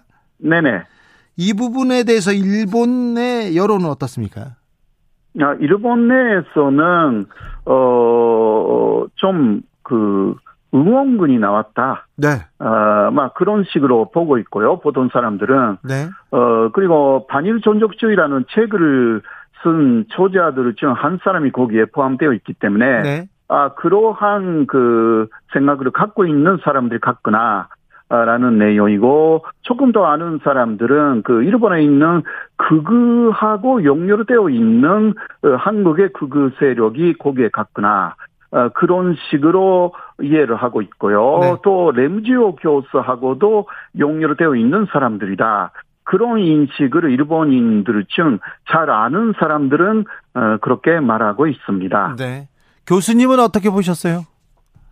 어, 그거 제가 지금 그 일본 내에 잘 아는 사람들이 뭐 램지오하고도 연결되어 있고 일본의 에, 그 극우 사상의 어, 불리는 이시오카 스토무를 스승으로 어, 모시고 있는 어, 그런 것 같은 분들이 이번에 갔어요. 네. 그런데 아, 교수님 호사카 교수님께서는 이 엄마 부대나 이 한국 보수 단체가 독일 가서 시위하는 거 어떻게 보셨어요?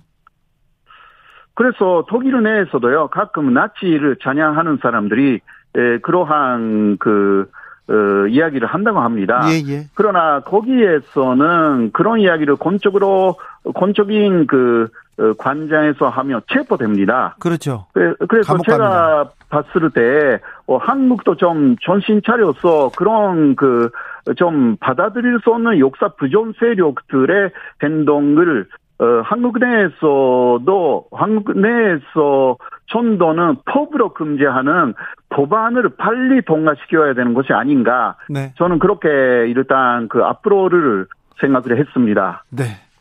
알겠습니다. 아무튼 한일 관계 푸는 게 쉽지 않네요. 어떻게 예, 풀어야 예. 됩니까? 어떻게 어떤 방법을 강구해야 됩니까? 아, 그래서 그 이것은 역시 그 한국 쪽에서는 그 기획을 생각해서 어 움직여야 되고요.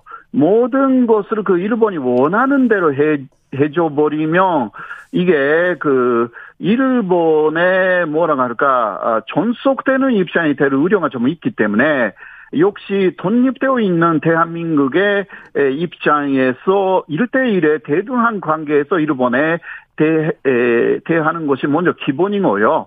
어, 그 다음에 해결이라는 것은 이거 외교이기 때문에 에, 일본이 뭐 그 원하니까 다 해준다가 아니라 아, 이것은 그 양쪽이 또 조금씩 양보하면서 합의를 하는 원래의 외교의 모습으로 어, 되돌아가야 되는 것이 그 첫 번째 기본이라고 생각합니다. 네. 물론 그런 것은 그 윤석열 정부는 다 알고 계신다고 저는 생각하고요. 네. 신중하게 에, 아마 대해 나가지 않을까 그렇게 생각합니다. 알겠습니다. 말씀 잘 들었습니다. 네, 고맙습니다. 호사카 유지 세종대 교수였습니다.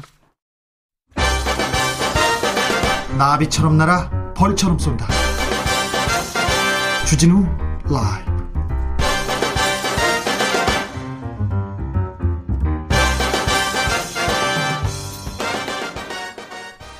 훅 인터뷰 이어가겠습니다. 횡령 뇌물수수 혐의로 징역 17년을 선고받은 이명박 전 대통령 건강 문제로 형 집행 정지. 네. 3개월 받아서 일시 석방됐습니다. 아, 이명박 전 대통령은 수감 1년 7개월 만에 석방됐고요. 자택, 병원 등 검찰이 지정한 장소에서 머물게 된 겁니다. 이제 석방됐습니다. 오늘 결정 윤 대통령 광복절 특사에도 영향 미칠 거란 분석 나오는데 관련 내용 살펴봅니다. 김필성 변호사 모셨습니다. 네, 안녕하세요. 김필성 변호사입니다. 네. 형집행 정지가 뭐지요? 형집행 정지는 이제 그 형을제 그, 그 저기 자유형 그러니까 뭐 우리가 보통 아는 징역이나 이런 형들을 형을 집행하다가 예. 이런저런 이유 때문에 주로 건강 때문이 그 이유인데요. 네. 이유, 때, 이유 때문에 그 형 집행을 중지하고 네. 이제 일, 일시적으로 풀어준 협방해주는 그런 제도를 말합니다. 네. 이명박 대통령 구속됐습니다. 그런데, 음, 혐의 좀 일단 짚고 넘어가겠습니다. 예, 좀 오래되긴 했는데 다시 말씀을 드리면 크게만 나누면 이제 두 가지로 얘기할 수 있습니다. 그 다스의 이제 그 돈을 자금을 횡령한 문제가 하나 있고요. 예. 또 하나는 이제 뇌물을 받은 것들이 있는데 네. 그 뇌물 받은 것 중에 제일 큰 건 문제가 됐던 거는 이제 미국의 다스의 미국 소송비 59억 원을 그 삼성전자에 대납하도록 했던 그 사건이 가장 큰 이슈였죠. 그리고 또 매관 매직이라고도 할 수 있습니다. 돈을 받고 뇌물을 받고 여러 사람한테 뇌물을 받고 자리를 주기도 했습니다. 그런 그런- 것도 네. 있고 국정원 특활비도 예, 그런 것도 있었죠. 이렇게도 갔고요. 예. 그런데 8월 11월, 8월 15일 대통령 특사가 예정돼 있었어요. 네. 그런데 형집행 정지를 이렇게 또 신청해서 빨리 나가셨네요. 예, 그렇게 빨리 내보내 지금 사실 이제 그동안 그 이명박 이명박 씨라고 부르는 게 맞겠죠. 네. 이명박 씨가 계속 그 자, 당뇨 합병증에 의해서 몸이 아- 좋지 않다는 호소를 계속 했었고요. 사실 형집행 정지가 별로 의미가 없는 게 지금 지금 이명박 전 대통령 교도소가 아니라 병원에 있어요. 예, 계속 병원에 왔다 갔다 하는 그런 식으로 지금 나와 있었거든요. 병원을 왔다 갔다 병원에 있었던 시간이 더 많았을 수도 있어요. 네. 그런데 정확하게 나오진 않았습니다. 그런데 굳이 왜 형집행정지를 신청했을까요? 사실 이제 형집행정지 같은 경우에 실무상으로는 이럴 수 있습니다. 그러니까 네. 그 몸이 아프면 외부 진찰을 받거나 외부 입원하는 경우들이 있거든요. 이제 교도소 내에서 해결할 수 없으니까. 근데 밖으로 나와서 입원하는 길이 더 길어지면 상황이 길어지면 교도관들이 거기를 계속 왔다 갔다 하면서 출퇴근하면서 거기를 지켜야 됩니다. 왜냐면 여전히 구속 상태이기 때문에 그게 이제 너무 힘들어지면 그러니까 일이 부하가 너무 많이 걸리고 밖으로 나가는 길이 길어지면은 성집행 정지 해주는 경우가 있어요.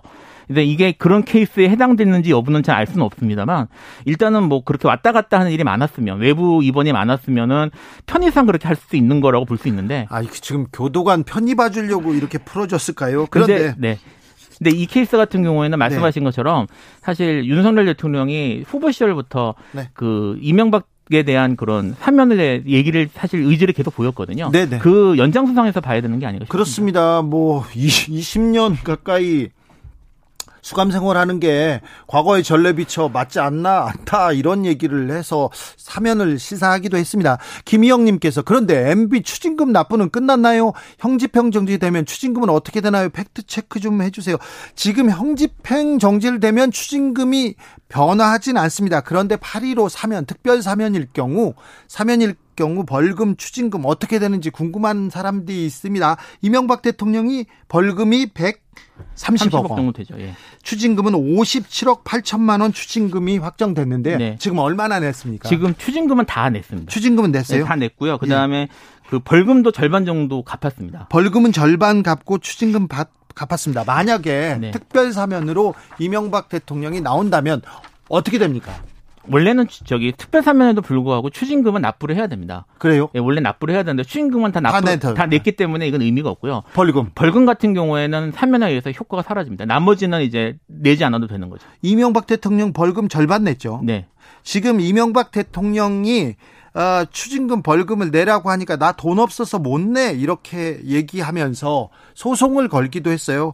그래서 어, 정부에서 이명박 전 대통령의 사저 노년동 사저를 공매에 붙였습니다. 네, 그 작년에 있었던 일입니다. 네. 근데 공매에 붙이니까 안 돼. 이건 내 재산이 아니야. 절반은 부인 재산이야. 그러면서 이것도 어, 거- 금지해달라고 가처분 신청을 냈었어요. 예, 가처분하고 소송도 했었는데 네. 1심 저기 최종적으로 패소했습니다. 네, 두 번이나 다 졌어요. 예, 다 져서 이제 공매가 이루어져서 그 금액으로 지금 이제 추징금이 내준 네, 거예요. 네, 네, 네. 그렇게 벌금은 절반만 냈고. 예, 절반만 낸 거죠. 만약에 8.15 특사로 나오면 네. 벌금 절반 안 되는 겁니다. 예, 안낼 가능 안 낸다고 보시면 됩니다. 아니 이분 이렇게 돈이 많은 분인데요. 다스도 어 다스도 이명박 씨 거고 나머지도 다 그런데 그럼 이 벌금 안 내고도 그냥 끝날 수 있습니까? 그러니까 이건 저기 특별 사면의 효과가 기본적으로는 형 집행 면제고요. 네. 뭐 경우에 따라서 완전히 이제 유죄 판결까지 실효시킬 수 있는데 어느 쪽으로 가든 어쨌든 형은 할아지는 거니까 남은 벌금은 내지 않아도 되는 거죠. 네.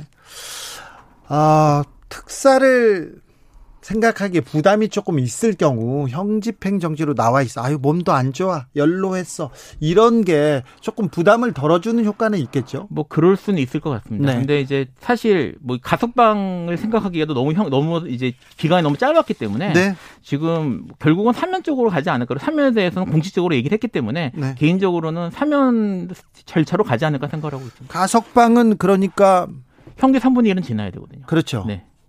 거의 좀 7, 80% 이상 네, 지나요. 실제로는 실무 상황 3분의 2 이상은 지나야지 실제로는 대상이 됩니다. 그런데 지금 어, 이명박 전 대통령 그런데요. 이명박 전 대통령은 구속됐지만 거의 병원에서 보냈어요. 그래도 괜찮습니까? 사실 이제 뭐 특혜 시비가 있을 수 있죠. 그리고 그리고요. 주치의는 사위였어요. 서울대 호흡기내과, 네. 순환기내과 거기 의사들이 주치의였는데 그분들이 항상 입원해야 된다고 얘기하셨어요. 그런데 이거 특혜 시비가 당연히 있어야 되는 거 아닙니까? 근데 저도 이제 뭐 의학적인 내용이나 이런 건 공개된 게 아니니까 네. 뭐알 수는 없습니다만 사실 일반적인 기준보다는 훨씬 자주 나왔던 건 사실인 것 같습니다. 지금도 나와 있으니까요. 네. 네. 아니, 사과, 반성은 있어야 이렇게 형집행정지를 해주거나 사면해주고 그러는 거 아닙니까? 사과 반성보다 사실은 더 근본적으로는 네. 이게 결국은 이제 권력자가 최고 권력자가 저 자기의 권력을 이용해서 사- 저지른 권력한 전범들잖아요. 네. 근데 이런 것들에 이런 범죄에 대해서 사실 계속 사면되고 이제 그런 식으로 풀어주고 면제해주고 하는 일들이 계속 벌어지고 있는 게 네. 이게 과연 다 이게 과연 이게 타당한 일인지부터 생각을 해볼 필요는 있을 것 같아요. 그렇죠. 가장 큰 범죄의 유행형이기도 합니다. 대통령이 대통령의 권한을 가지고 뇌물을 받았으니까요. 그렇죠. 자리를 팔고요.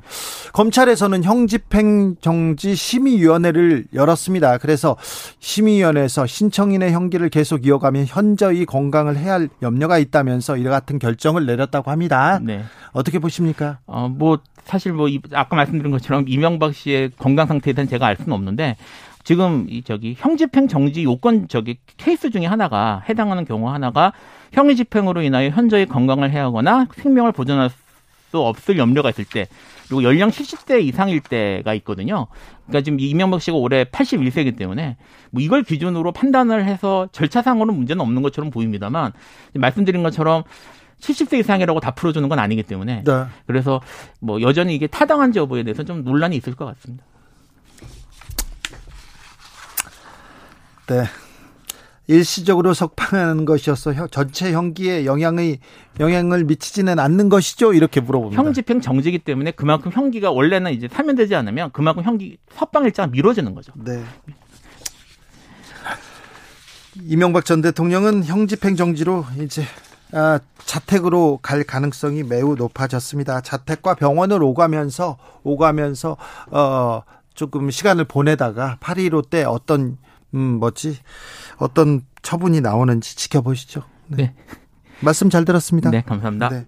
다른 일반 수용자들한테도 이런 심, 저 형집행 정지 시켜주세요 이렇게 손들고 이렇게 하면 위원회 꾸려집니까? 아, 그렇게 쉽게는 잘 안 되죠. 이게 저기 지금 유죄가 확정돼서 자 저기 혀- 저기 형기를 보내고 있는 사람이 예. 그런 게 쉽지 않습니다. 잘 아시다시피 조국 전 장관의 부인 같은 경우에도 지금 뭐 계속 쓰러지고 뭐 네, 뭐 그런 계속 문제가 있다고 하는데도 불구하고 전혀 그런 거 없잖아요. 네네. 바로 치료가 끝나면 바로 이렇게 병원에서 이제 구치소나 교도소로 바로 갑니다. 네. 이명박 전 대통령이 좀 특이한 경우죠. 좀 그렇게 보입니다. 알겠습니다. 기- 지금까지 김필성 변호사였습니다. 네, 감사합니다. 교통정보센터 다녀올까요? 유아영 씨.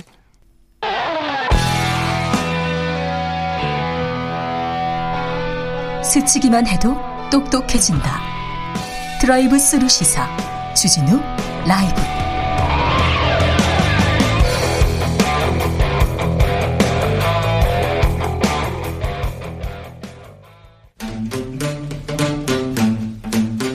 청년의 포부와 패기로 대한민국 정치를 새롭게 하자 청년의 시선 MZ 세대가 말합니다. 요즘 정치 2030 청년 정치인 어벤져스 청벤져스 출발합니다. 네, 안녕하십니까. 국민의힘 김용태 최고위원입니다. 안녕하세요. 더불어민주당 전 비대위원 권지웅입니다. 네. 이명박 전 대통령이 형집행 정지로 풀려납니다. 어떻게 보셨습니까? 김용태 최고위원? 어, 저는 조금 뭐 늦어진 점에 대해서 아쉽게 생각하고요. 그 지금이나마 어, 좀 건강에 대해서 이런 결정을 한 것에 있어서 좀 다행이라고 생각합니다. 네, 대통령이 대통령의 권한으로 뇌물을 받고 이렇게 감옥을 갔, 감옥에 갔어요. 이게 늦어진 게 좀 아쉽습니까? 뭐 아픈 현대사라고 생각하고요. 앞으로 국민의힘에서는 더 이상 이런 일이 없도록 저 역시 노력하겠습니다. 저는 사실은 이제 정치 사범이라고 불리는 소위 그러니까 자기 진영을 지키기 위해서 범죄에 연루된 경우도 역시나 법에 따라 처벌받아야 되지만 그런 경우에는 좀 정치적으로 다른 사면을 할 수도 있다고 생각합니다. 근데 이명박 대통령의 경우에는 그 경우랑은 좀 다르잖아요. 개인이 이제 사업체를 운영하다가 사실상 그 사업체의 돈을 횡령한 것이고 이런 거라서 좀, 좀 다르게 봐야 되지 않나 이런 생각은 여전히 듭니다. 네.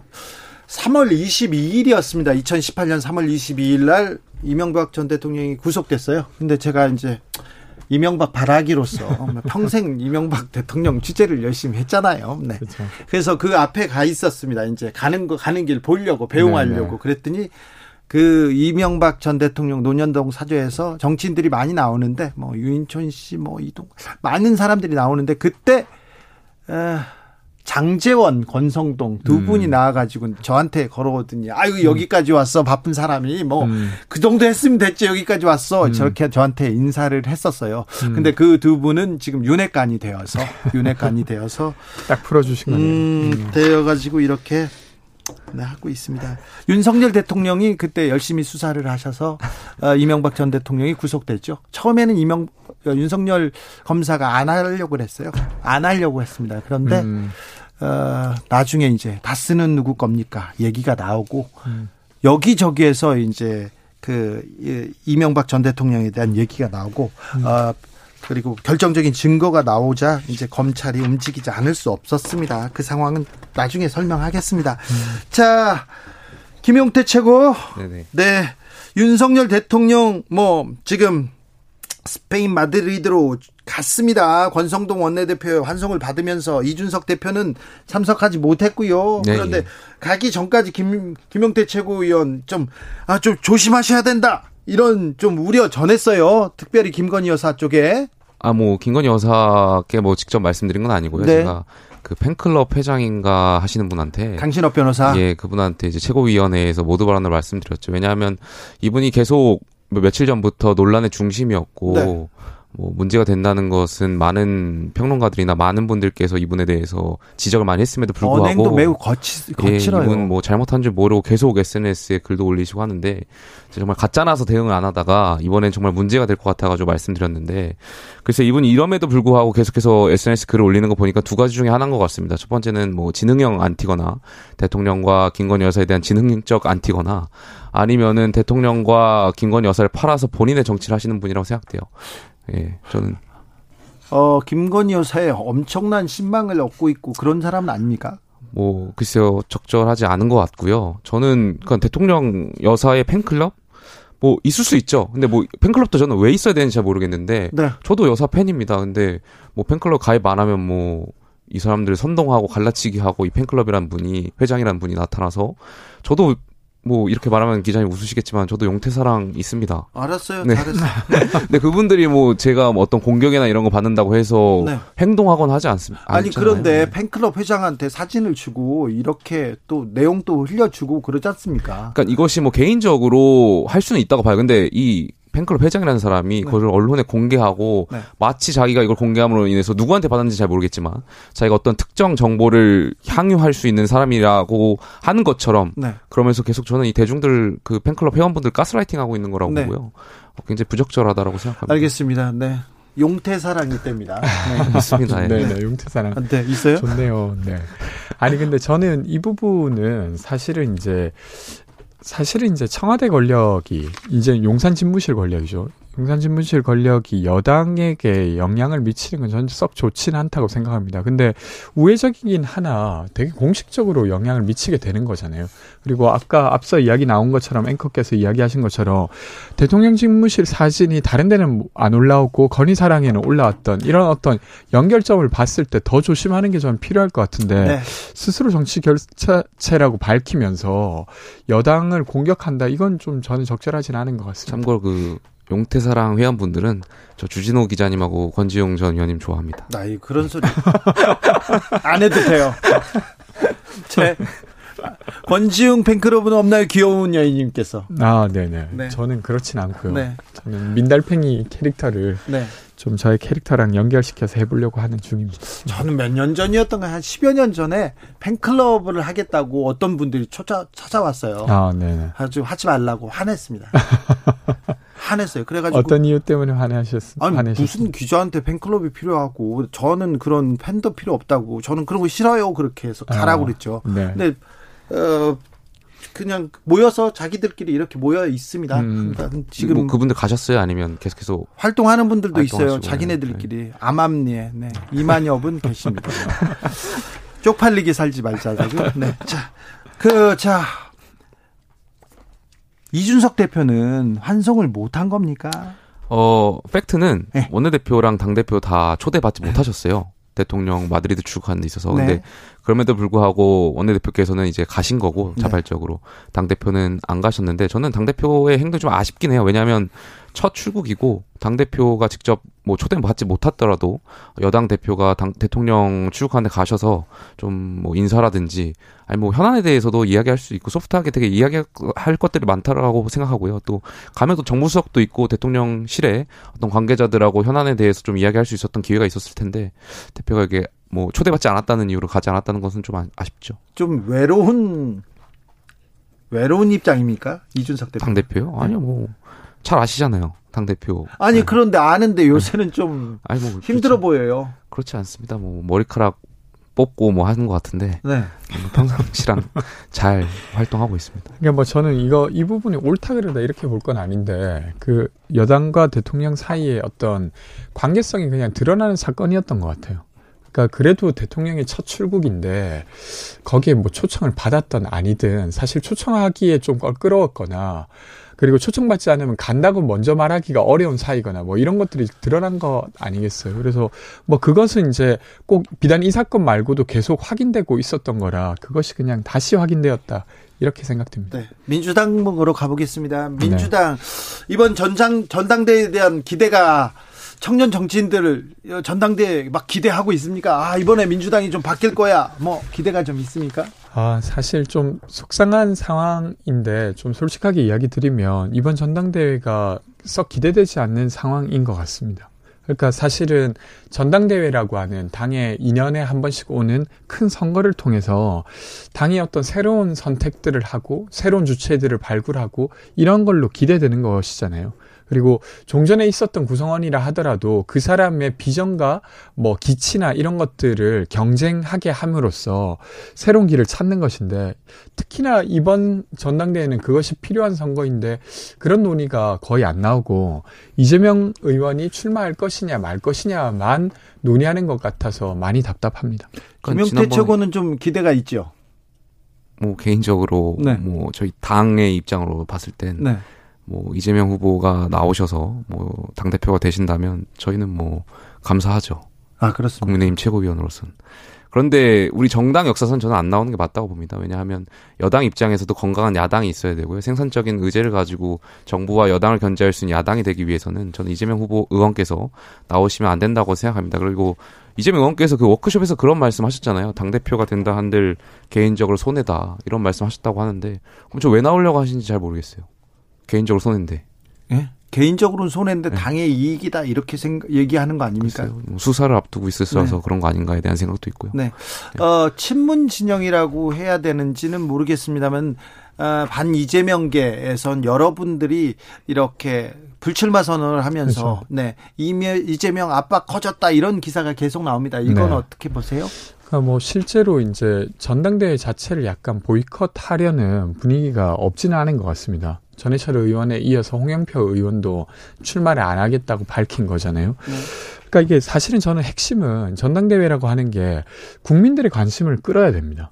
게다가 이제 지금 민주당은 180석에 가까울 만큼 네. 사실 의석을 가진 곳이어서 국민들의 관심을 끌만한 정당이에요. 이준석 효과 국민의힘이 네. 당권 경쟁에서 이준석 효과를 톡톡히 봤지 않습니까? 그렇죠. 예를 들면 당시에 국민의힘이 이준석 당대표를 만든다고 하면 뭔가 바뀔 것 같으니까 그리고 그 바뀌는 것이 국민이 나에게도 영향을 줄 것 같으니까 국민들이 관심을 가졌던 거잖아요. 근데 지금 이재명 의원이 출마하냐 안 하냐는 자기에게 전혀 영향을 줄 것 같지 않은 겁니다. 민주당이 병안할 것 같지 않고 그래서 자기한테 영향이 없을 것 같고 그래서 저는 이것을 깨는 것이 민주당의 과제인데 그것이 지금 안 되고 있어서 좀 답답하고요. 전당대회 룰도 어 새로운 어떤 비전들이 등장할 수 있게끔 룰을 바꾸는 것도 아주 적극적으로 할 필요가 있고 이런데 이런 논의도 사실은 별로 논의되고 있지 못하잖아요. 그래서 그런 것들이 많이 아쉽습니다. 박지원 전 비대위원장 혹시 전당대회 나오십니까? 안 그래도 저도 기사를 보아서 알게 되었는데 고민은 하고 계신 것 같아요. 그 기사를 보면 고민을 해요? 박지원 전 비대위원장이요? 그런 것처럼 보입니다. 저도 뭐 다른 직접적인 소통을 통해서 비대위원 같이 같이 했는데 그때 근데 서로 안 친하세요? 뭐 그런 문제라기보다 네. 이런 문제는 어쨌든 당사자가 결정해야 네. 되는 문제잖아요. 물어볼 거 아니에요. 내가 지금 생각이 있는데 물어보지 않던가요, 권지웅한테? 네, 저한테는 뭐 권지웅 비대위원한테는 물어봐야 될 것 같은데 청년? 대표인데 같이 네. 하고 여기도 회식이 좀 부족한 것 같은데. 회식으로 끝낼 수 있는 일은 아닌 것 같아요. 마음을 먹으시면 그리고 또 어떤 시기에는 저도 알게 되겠지만 그보다 뭐 기자분들이 더 먼저 아시게 될 수도 있고 근데 여튼 뭐 고민을 하시는 것처럼 보이고 그리고 김영 의원 도 인터뷰를 보면 그런 고민을 하고 계신 것 권지 같아요. 아니 권지현 아, 박지현 비대위원장의 음, 의 출마 네. 고민에 대해서는 어떻게 생각하십니까? 어, 저는 뭐, 일단은 누군가의 출마가 옳다 그러다 이렇게 이야기하기보다는 아까 방금 이야기 드린 대로 사실 지금 민주당이 어떻게 바뀌어야 된다는 이야기들이 쏟아져 나와야 될 때라고 생각합니다. 만약에 박지원 전 비대위원장이 그것을 가지고 있다면 저는 출마했으면 좋겠다는 생각이고 근데 그것이 없이 그냥 어떤 나이가 젊기 때문에 이런 거라고 하면 나와도 별로 의미가 없을 거라고 전 생각해요. 본인이 최고위원 출마하실 생각 없으세요? 그러니까 저는 지금은 아직 고민을 안 하고 있고, 근데 민주당이 어떻게 변해야 되는가 이런 것들은 계속 고민하고 있죠. 네. 그래서 뭐 민주당의 그런 상황- 분당론 있습니까? 저는 뭐 그게 어떤 실체화된 논의 같지는 않은데 그런 이야기를 하시는 분이 있는 걸로는 알고 있습니다. 네. 민주, 뭐 민주당 어떻게 보세요? 민주당은 과거부터 분당의 역사를 갖고 있는 정당이잖아요. 아 그래요? 계속해서 분당을 하고 합당을 하고 분당을 어느 하고 합당. 정당이나 지금 그런 걸로 알고 저희 국민의힘은 좀 특수한 게 탄핵 이후에 처음 분당을 해가지고 합당했던 과정을 겪었고 음. 이 진보 정권이라고 대한민국 헌정사에서 보통 민주당은 이제 분당과 합당과 분당 합당을 하면서 이제 정치를 해왔던 것이죠. 근데 글쎄요 저는 그 이재명 의원께서 지금 전당대 출마를 고민하고 계신 것 같은데 그걸 좀 아셨으면 좋겠습니다. 그러니까 많은 분들이 이재명 후보를 지지했고 이재명 후보를 어, 대선 때 뽑, 뽑으신 분들이 이재명 의원이어서 뽑은 게 아니라 민주당 후보였기 때문에 뽑은 거거든요. 그러니까 민주당을 지지했던 분들이. 근데 이재명 의원은 마치 이것이 민주당 후보여서 자기를 찍었다는 것이 아니라 자기가 이재명이었기 때문에 찍었다고 착각을 하시는 것 같아요. 그래서 그런 부분 좀 인지하셨으면 좋겠고 민주당이 좀 잘 됐으면 좋겠습니다. 네, 알겠습니다. 지난주에 일주일 지났습니다. 근데 지난주에 비해서 이번 주에 보면 이준석 대표 징계 가능성이 더 커졌다고 보는 사람들이 많습니다. 그렇게 징계 안 할 거야 얘기했던 사람보다 이제 징계할 거야 얘기하는 사람들이 많습니다. 그런 얘기는 좀 들려요. 저는 뭐 그 첫 징계 절차 개시한 날 전날에도 제가 한 라디오 방송에 나가서 말씀드렸지만 징계 여부를 결정하기 어려울 거다라고 말씀드렸고요. 예. 설사 이번에 또 당 대표를 향한 징계 절차를 밟더라도 어떤 징계를 하더라도 수사 결과가 나오지 않은 상황에서 징계를 한다면 글쎄요 윤리위가 정치적 부담을 갖지 않을까 왜냐하면 이것을 가지고 당 대표가 가처분을 신청할 수도 있고 그것이 만약 인용된다면 네. 그건 윤리위가 심각한 정치적 어, 부담을 가질 거기 때문에 김용태 최고의 얘기도 조금 바뀐 걸 보면 바뀐 게 아니라 만약에 징계를 하더라도 그 후폭풍이 커질 거라고 본- 보는 걸 봐서 당 내외에서 특별히 국민의힘 내부에서는 징계를 할 수도 있다 이렇게 생각하는 사람들이 좀 많아요. 뭐 사람들마다 의견은 다르고 그렇게 네. 생각하시는 분도 있겠죠. 근데 저는 반대로 해석했거든요. 처음 첫 징계가 있을 때는 당 대표를 징계할 거라고 보시는 분들 많았는데 이번에는 좀 반대로 생각하시는 분들 많은 것 같아요. 이번에 쉽게 결정하지 못하지 않을까. 그러니까 뭐 만약에 징계가 작게라도 이뤄진다고 하면 그러니까 약하게라도 그러니까 성상납 의혹 그리고 증거인멸 의혹에 대한 징계가 된다고 하면 이건 아주 큰 일이죠. 그러니까 뭐뭐 정도에 따라서 조금 다르게 볼 일은 있겠지만 사실 이 건으로 징계가 이루어졌다는 것만으로도 되게 큰 문제가 될 것 같고 사실 윤리위도 아무런 근거 없이 그런 판단을 하지 못할 거라고 봅니다. 그리고 어쨌건 당내 공식 기구이기 때문에 영향이 적지 않을 것 같고요. 음. 저는 그 이야기 좀 다른 이야기인데 어쨌건 윤석열 정부가 이번에 dead cross를 맞았어요 지지율. 그러니까 부정 의견이 긍정 의견이 처음으로 넘었죠. 근데 이게 역대 정부 그러니까 되게 빠르게 dead cross를 얻었던 정부가 이명박 정부였는데 이명박 정부의 경우에도 100일 정도 이후에 취임 이후에 100일이 지나서야 그랬는데 윤석열 정부는 그보다도 훨씬 빨라요. 그러니까 40 며칠 지나서 이제 지금 그걸 맞이했단 말이에요. 근데 좀 이 문제를 좀 진지하게 좀 다뤄주셨으면 좋겠다는 생각이 듭니다. 그러니까 협치도 안 하지. 국회 계속 시행령으로 어 정치를 아, 시행령으로 행정부를 운영하면서 국회랑도 협치 안 하지 민주당과도 협치가 안 되고 게다가 이제 정부 기관 내에서도 계속 엇박자가 나잖아요. 노동부 장관이 이야기하면 그 다음날 대통령께서 다른 이야기하고 그리고 이제 경찰 인사 나면 또 그 다음날 대통령께서 국기문란이라고 규정 짓고 이런 것들이 반복되고 마지막에는 사실은 지금 물가와 관련한 문제들을 해결할 수 있는 믿음직한 정부로서 전혀 인지되지 못하고 있는 문제 이런 문제 좀 뭐 협치를 해결을 안좀 하는 건 아니고 못. 하고 있는 것 같고요. 그리고 저는 이런 상황에 대해서 그렇게 생각해요. 어, 대통령과 정부를 향해서 옳은 소리를 할 수 있는 사람들이 더 많아져야 되는데 네. 지금 솔직히 말해서 눈치 보고 계신 분들도 많은 것 같아요. 네. 어, 뭐, 대통령이 잘못하는 부분이나 이런 부분이 있다면, 정말 이 정권이 문재인 정권과 다르게 오랫동안 많은 국민들에게 희망을 드리고 기대할 수 있는 정권으로 이어가기 위한 그런 고민과 어, 걱정이 있는 분들이라면, 아까 뭐 팬클럽, 여사 팬클럽도 처음에 말씀드렸지만, 여기 대해서 강하게 비판하고 하셔야 되는데, 당내에 보면 많은 의원들께서 줄 서는데 좀 익숙하지 않나. 네. 그건 안타깝게 생각합니다. 국회는 멈췄는데 권성동 원내대표는 필리핀에 갑니다. 그래서 원 다시 또 구성 안 될 것 같아요. 뭐 그거는 뭐 대통령 특사 자격이고 또 필리핀 대통령 취임식이니까 외교적인 차원에서 좀 봐주셨으면 좋겠습니다. 저는 정말 말이 안 된다고 생각합니다. 그러니까 이제 사실은 국회를 못 열어서 피해를 만약에 국민들이 본다고 하면 그것에 대한 책임은 그래도 국정에 가장 큰 권한을 가진 대통령이 많이 지게 돼 있어요. 뭐 그러니까 그 국회를 과정에서 못 여는 책임은 저희 원내대표한테 있는 게 아니라 민주당에 있지 않습니까? 어, 예를 들면 이번에 아니, 법사위원장은 왜 자꾸 약속을 아니 약속을 딱 불구하고 이행하면 되는데 자꾸 추가 조건을 달고 추가 약속을 계속 권하니까 이게 협상이 불발되는 거지 약속한 데서 약속만 이행하면 저는 문제 없을 거라고 봅니다. 근데 저는 각자 그것이 서로의 책임이다라고 주장할 만한 근거는 다 있다고 봅니다.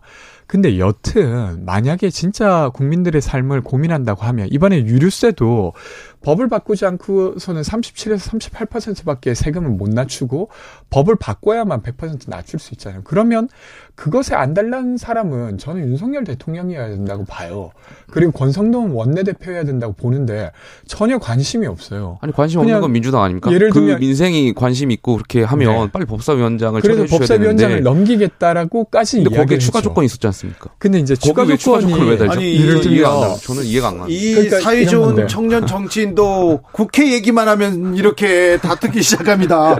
국회가 이상한 네, 마법을 부리나요? 그러니까 예를 들면 지금 국민의힘이 야당처럼 생각하고 있어요. 계속 이제 탓하는 정치를 하고 있는데 그거 5년간 하셨으면 됐지. 지금부터는 책임지는 정치를 하셔야 됩니다. 여튼 그것 때문에 안 되고 있는 일들이 있고 거기에 대해서 원, 원내대표가 그러니까 그걸 협상을 해야 될 원내대표가 지금 외국으로 튀는 상황이에요. 튀었다니요. 튀었다는 표현 잘못한 것 같고요. 네. 민주당이 빨리 저는 법사위원장 약속한 대로 전반기에서 약속한 거잖아요. 근데 네. 거기에 그러니까 법사위원장 네. 넘기겠다고 하지 아, 않았습니까? 추가 조건을 계속 다시니까 문제는. 네. 자, 국민의힘에서는 혁신이 출범했습니다. 어제 네네. 근데 출범 했는데 출범했는데 그날 장재원 의원이 연 포럼에 의원들이 더 많이 갔더라고요. 그래서 관심이 다 그쪽으로 갔더라고요. 뭐 혁신위원회는 저희가 최고위에서 공식으로 의결한 기구이기 때문에 공식 기구죠. 예, 뭐 장재원 의원의 그 포럼하고 연결해서 생각하는 건 옳지 않은 것 같고요. 저는 뭐 혁신위가 나름대로 최정 원장께 위원장께서 나름대로 말씀하신 대로 잘 이끌으셨을 거라고 이끌어 가실 거라고 봅니다. 그 인터뷰를 들으니까 그 이제 그날 정책총회인가 뭐 이런 게 있었나 보죠. 의총이 있었습니다. 어, 근데 의총회보다도 이 포럼에 더 많이 갔다는 거예요. 그렇죠. 그래서 인터뷰를 해보니까 거기 안 가면 반윤으로 찍힐까봐 무서워서 갔다고 뭐 하더라고요. 민주당의 워크숍이나 저희 국민의힘에 말씀하신 그런 포럼이나 지금 다 정치를 하고 있는 것 같아서 안타깝습니다. 정치회 정치회. 서로 이제- 적자냐 서자냐 따지면서 네. 그러니까 이제 그 안타깝습니다. 근데 이제 민주당 워크숍은 그렇진 않아요. 거기 네, 참여하지 않았다고. 막 친낙이냐고 하면서 했지 않습니까? 아니 거기에 이제 이재명 의원이 되려 거기 참여할지 말지를 고민했다고 하고 그 워크숍 자체는 누군가의 줄을 서는 자리는 아니었습니다. 근데 이번 혁신 국민의힘 포럼 같은 경우는 거기 안 가면 반윤으로 낙인 찍힐 것 같았다. 그 어떤 다른 어떤 실체적 권력이 있다고 국민의힘 의원들이 느끼는 상황인데 이렇게 되면 자기 말을 못 하는 상태. 김용태 최고 가셨어요? 전 안 갔습니다. 저 의원이 아니기 때문에 안 네. 그리고 음. 대통령께서 많은 국민들께 희망을 받던 게 그 사람에 충성하지 않는다는 말씀하셨잖아요. 그러니까 대통령의 이런 철학을 저희 원내 의원님들께서도 이해해 주셨으면 좋겠습니다. 근데 딱 지금 사람에 충성하는 느낌으로 포럼이 진행된 것 같습니다. 네, 요즘 정치 여기서 다 될까요? 김용태, 권지웅, 권지웅, 김용태 감사합니다. 감사합니다. 고맙습니다. 주진우 라이브는 여기서 인사드리겠습니다. 돌발 퀴즈의 정답은 브릭스였습니다. 브릭스. 그리고 저는 내일 오후 5시 5분에 돌아오겠습니다. 지금까지 주진우였습니다.